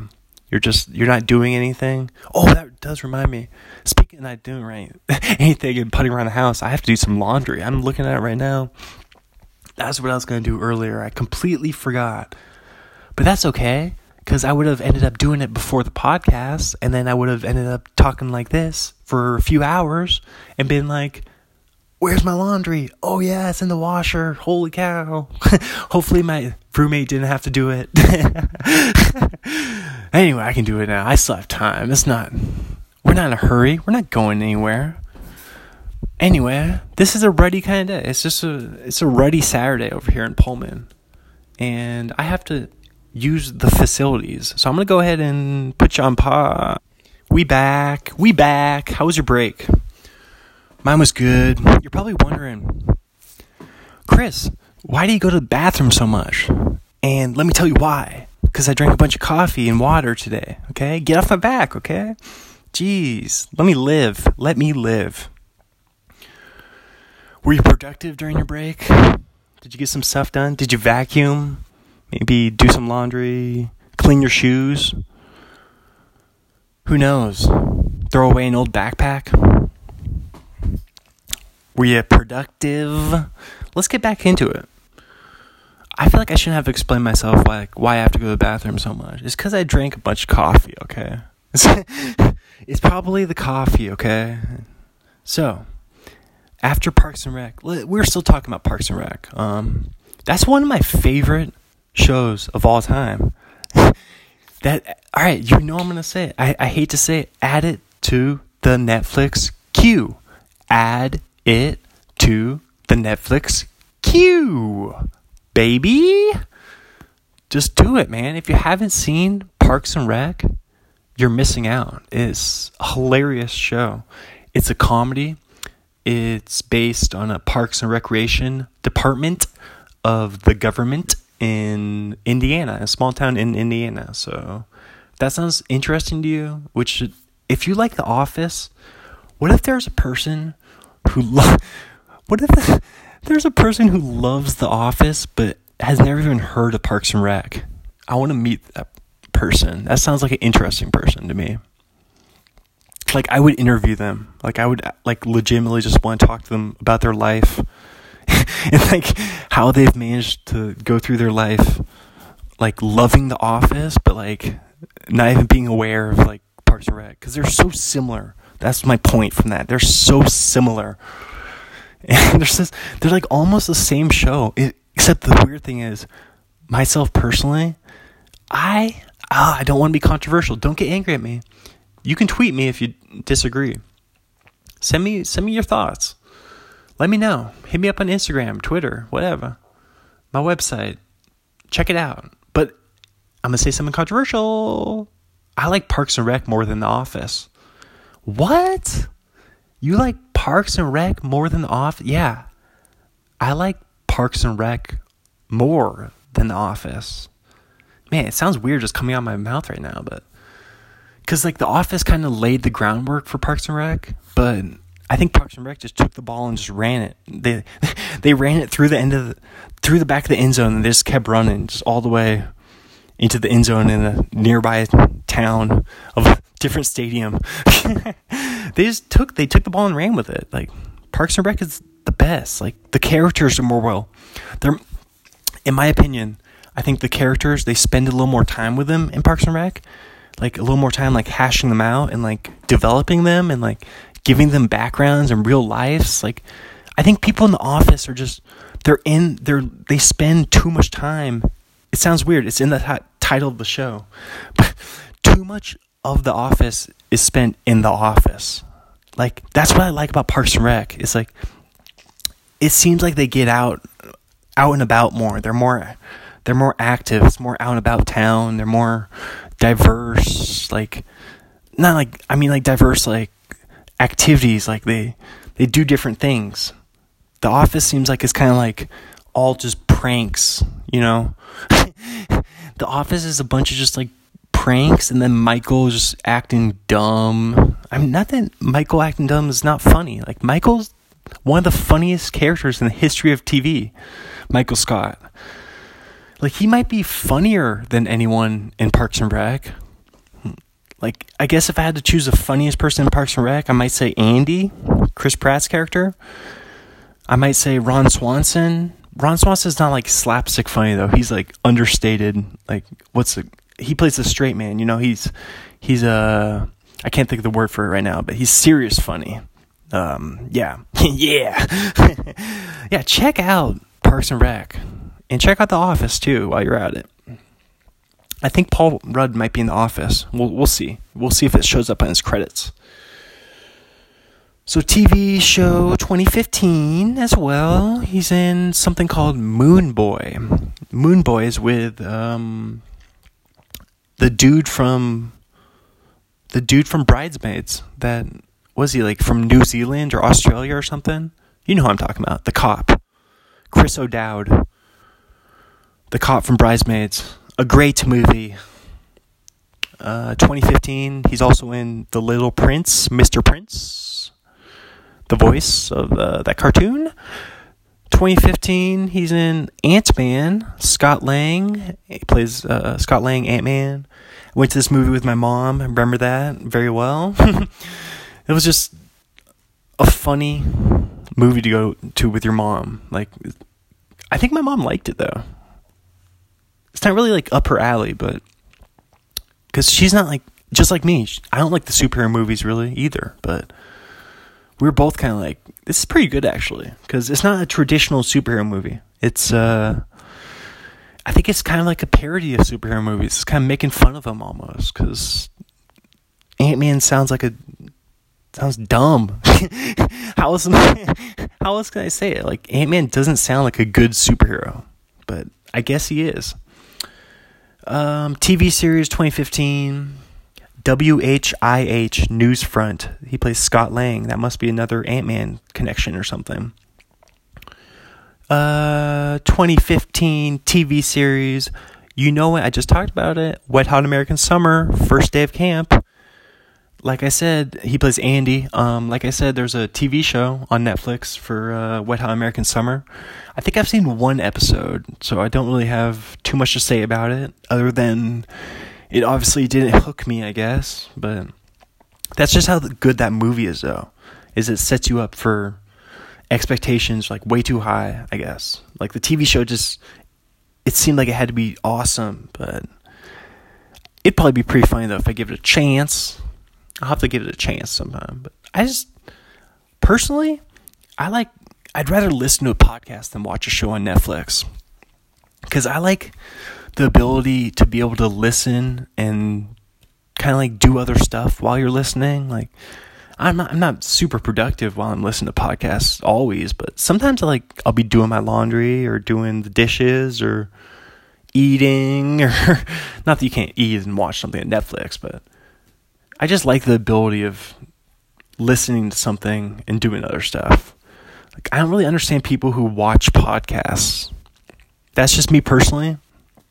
But I never I never considered it a visual medium. I considered I've always considered podcasts to be an audio an audio only medium. But that's just me. I guess it depends like what the podcast is. Like with something like excuse me. Something like Joe Rogan, I think you don't you don't really have to watch Joe Rogan. I think it's one of those things that you can just listen to and you'll you'll probably get just as much out of that experience. That's just my two cents. 2015 TV series. Let's see. Neon Joe. Speaking of Joe, Neon Joe, Werewolf Hunter, plays Paul Rudd. Uh, Anyone Can Quantum was a short from 2016 where he played Paul Rudd. Um, the Fundamentals of Caring from 2016, he plays Ben Benjamin. Oh, here's a good movie. 2016, he plays Darren. The Voice, Sausage Party. Oh my goodness. I think this movie came out when I was working at AMC movie theater in Woodinville. So I think I might have seen this one for free. But or maybe I just saw the end of it a bunch. Cuz when you're an usher, when you work as an usher at the movie theater, you end up just seeing the end of the same movies like 20 times in a row. It's crazy. Like I, I remember specifically seeing, I remember the the music that plays at the end of the Secret Life of Pets. It's that's how specific it is. like I remember like the bunny. Uh, Kevin Hart is the bunny in The Secret Life of Pets, which is actually a good movie. I would recommend it. Throw it on your Netflix queue. Throw it on the Netflix queue. But A Secret Life of Pets. Um, I just remember everything about the last 15 minutes from that movie because that's what you do when you work at the movie theater is you watch the last 15 minutes. I loved i loved working at the movie theater. That was an awesome time for me. Because i'm a big movies person if you haven't noticed yet i love movies. They kind of tie my life together.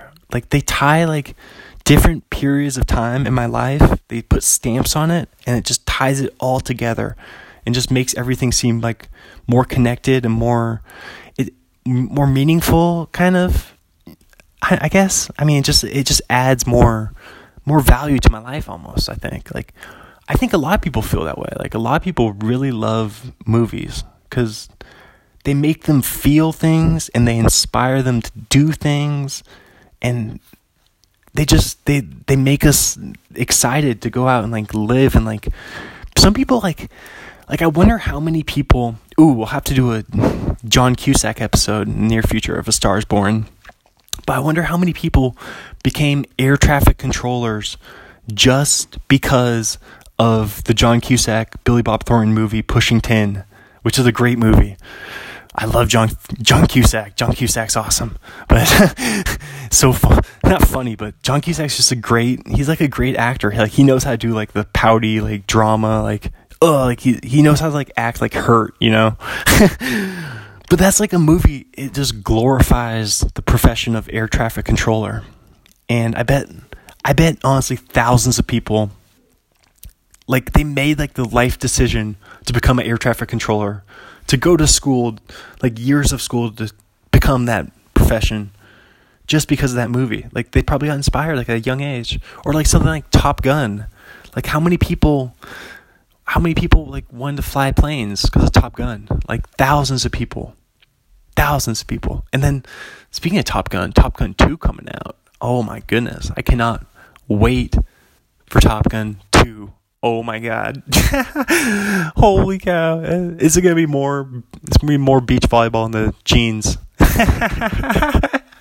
Why would you wear jeans when you're playing beach volleyball? It doesn't make any sense. But that's why it's great. That's why Top Gun is a classic movie. It's a classic 80s movie too. It's a whole genre. Let's get back to the action. But yeah, 80s movies is definitely like a, a genre. Oh yeah, that's what I was talking about. So I was saying how much I loved working at AMC because it, was it was awesome. Like because I got the chance. I went to movies for free whenever I want.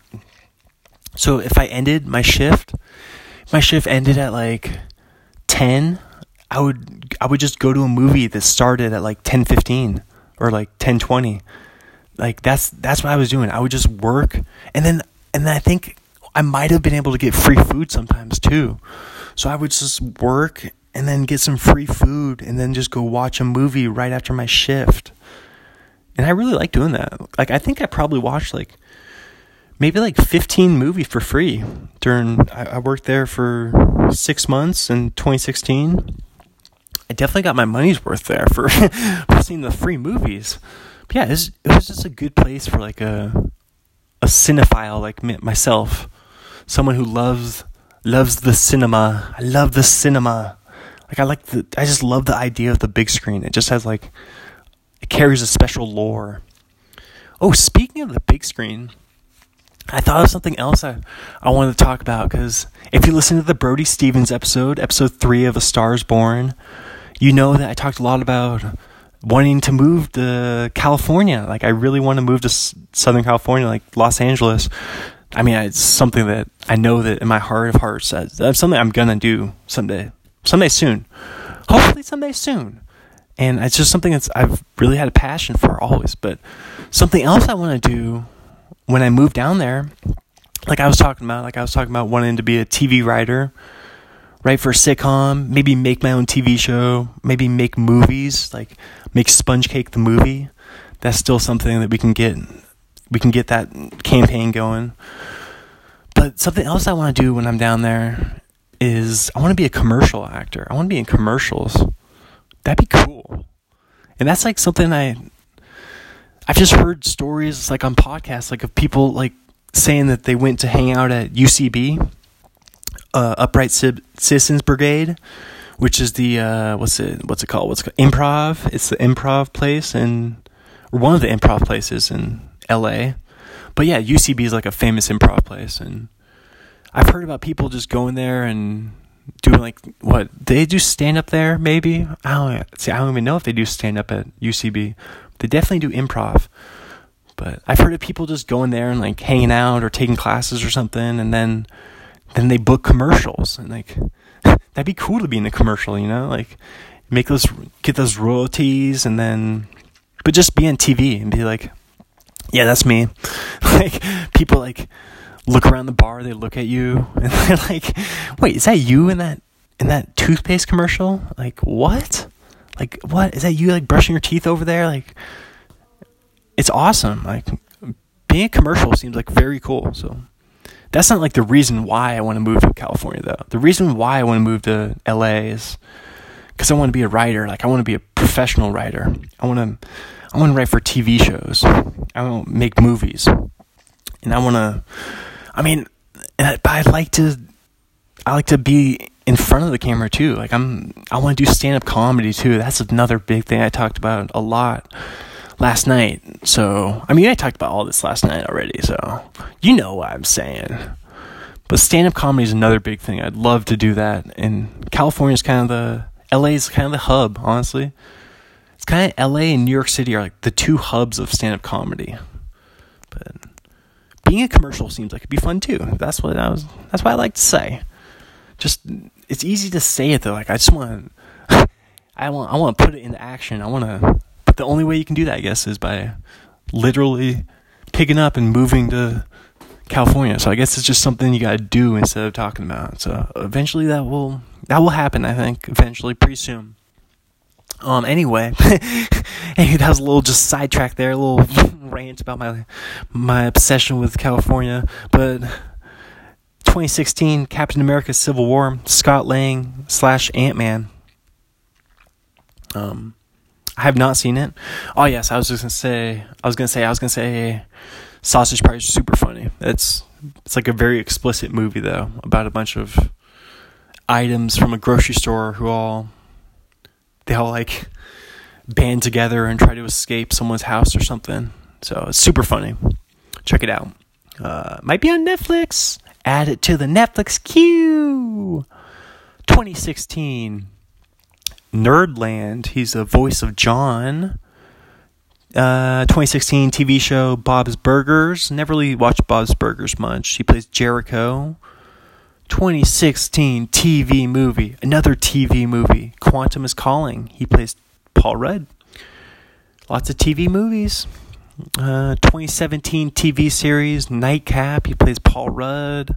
2017 Fun Mom Dinner. He plays Brady. I gotta. I clicked on Fun Mom Dinner because I'm like interested in what Fun Mom Fun Mom Dinner is.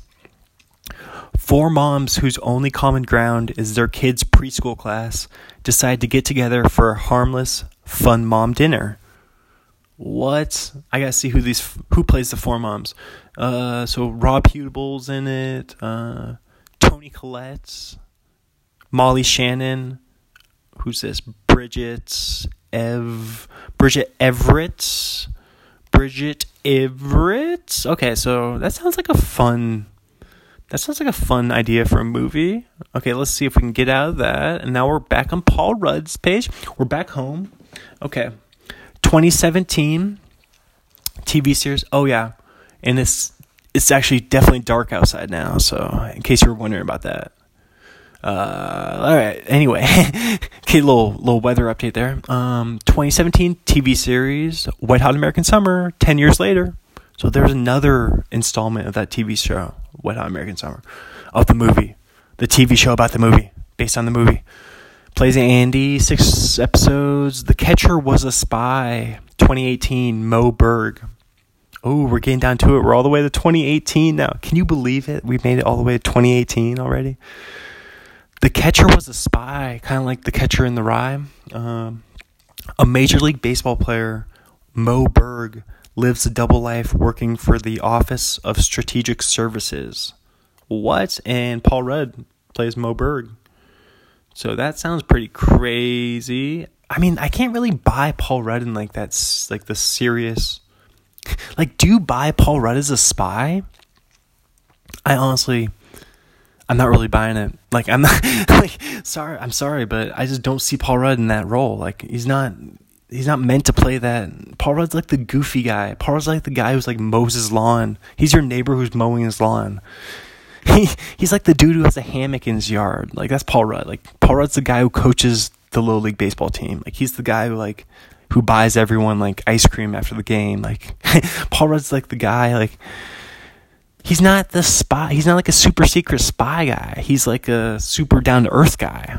But anyway, 2018 Still 2018. I a movie called Ideal Home. He plays Paul. 2018 as well, a movie called Mute. He plays Cactus Bill. Cactus Bill, that's a fun name. There's a TV series called iZombie. He plays himself. 2018. Lots of zombie stuff going on now. I got I got a little into that Z Nation show. Not into it, but my roommate was watching it and I watched a couple episodes of it with him and I was like, this is pretty good. I like I enjoyed it. It's fun. Like you don't have to like zombie stuff, you don't have to like gore. It's kind of a comedy. Let's see. 2018 he's in the second Ant-Man, another Ant-Man, so Ant-Man and the Wasp. Scott Lang slash Ant-Man. 2018 as well. Conan plays Sethi Boone. Sethi Boone. Uh, let's see, there's something called Living with Yourself, a TV series for eight episodes, no year specified. And then the last credit for Paul Rudd, the last one of 112. This is 112 of 112. Avengers Endgame. He plays Scott Lang slash Ant Man. I'm I'm clicking on it. When does this one I'm scrolling down. I'm scrolling. I'm scrolling. Rolling, rolling, rolling. Scrolling, scrolling, scrolling. It comes out April 26th. So look, go ahead and look forward to that. Um, I never really got into any of the Avengers movies, or like I said, any superhero movie. You're probably wondering what's your favorite superhero movie. If you had to say your favorite superhero movie of all time, it might be Dark Knight or it might be the first Spider Man. I think those are the two options. Those are two good options. Okay. Wow. Holy Toledo. We are almost we almost did it. I can't believe it. Paul Rudd is such a big catalog. So, top three off the top of the head right now. Let's do it. I love you, man. Role models. And what do I go? What do I go? Oh, Anchorman and Anchorman. Um, let's put Anchorman above. Okay, let's go. We'll go Anchorman first, then I Love You Man, then Role Models. Boom, boom, boom, boom. One, two, three. That's how it's done. Holy Toledo. We are almost there. Let me just throw out a few of my plugs. Obviously, it's a podcast. You got to throw out plugs. Check out my blog, thegoat1.blogspot.com. Follow me on Twitter at Chris the Author 8. Follow me on Instagram at Chris Arneson 8. Arneson, A R N E S O N. Oh yeah, that's something we gotta talk about. That's we never talked about that. Um, what should my ghost? What should my name be? My pen name, my stage name. I kind of like what Chris Floyd was a good one. I think right now Chris Floyd's at the top of the leaderboard. I would say probably. It sound it's just very catchy. It sounds sounds wise and writerly. I like it. So might be might be Chris Floyd from now on. We'll see. No, well, nothing official, but we're just we're just throwing it out there. We're just, we're just throwing it out there. But it's nothing nothing written in sand, or it is written in sand, or not. Whichever one means it's not permanent. Um, a website, not my website, christheauthor.com. Go there. Go there now. And my books. Um, I have Sponge Cake, a mostly made up story about a completely insane town, and What's in the Fridge. Those are both on Amazon, and you can get them on Kindle as well. And I really hope you do check them out. I would love for you to check them out. I'd love for you to check out all my stuff. And what I really need from you, I don't need it. I love it though. It would be awesome. It make me. So, why am I talking like? Why am I talking like this? I'd be so happy it would make me so happy if you tell all your friends, tell all your friends, tell all your family members, tell your coworkers, tell everyone you know about A Stars Born. Tell them A Stars Born is coming. It's a podcast, and it's in the. It's coming. It's coming for the for the podcast Super Bowl. It's coming for it. So beware. Thank you so much from the bottom of my heart for listening to episode four of A Stars Born uh, the Paul Rudd episode. My name is Chris Arneson. I have been your host. I love you from the bottom of my heart. Thank you. Thank you, thank you, thank you. And before I before I let you go, let me just drop a little hip hip when you're on a holiday can't find the words to say all the things you wanna do, and I wanna feel them too. On an island in the sun, we'll be playing and having fun. And it make me feel so fine, I can't control my brain. Thank you. I love you. Good night.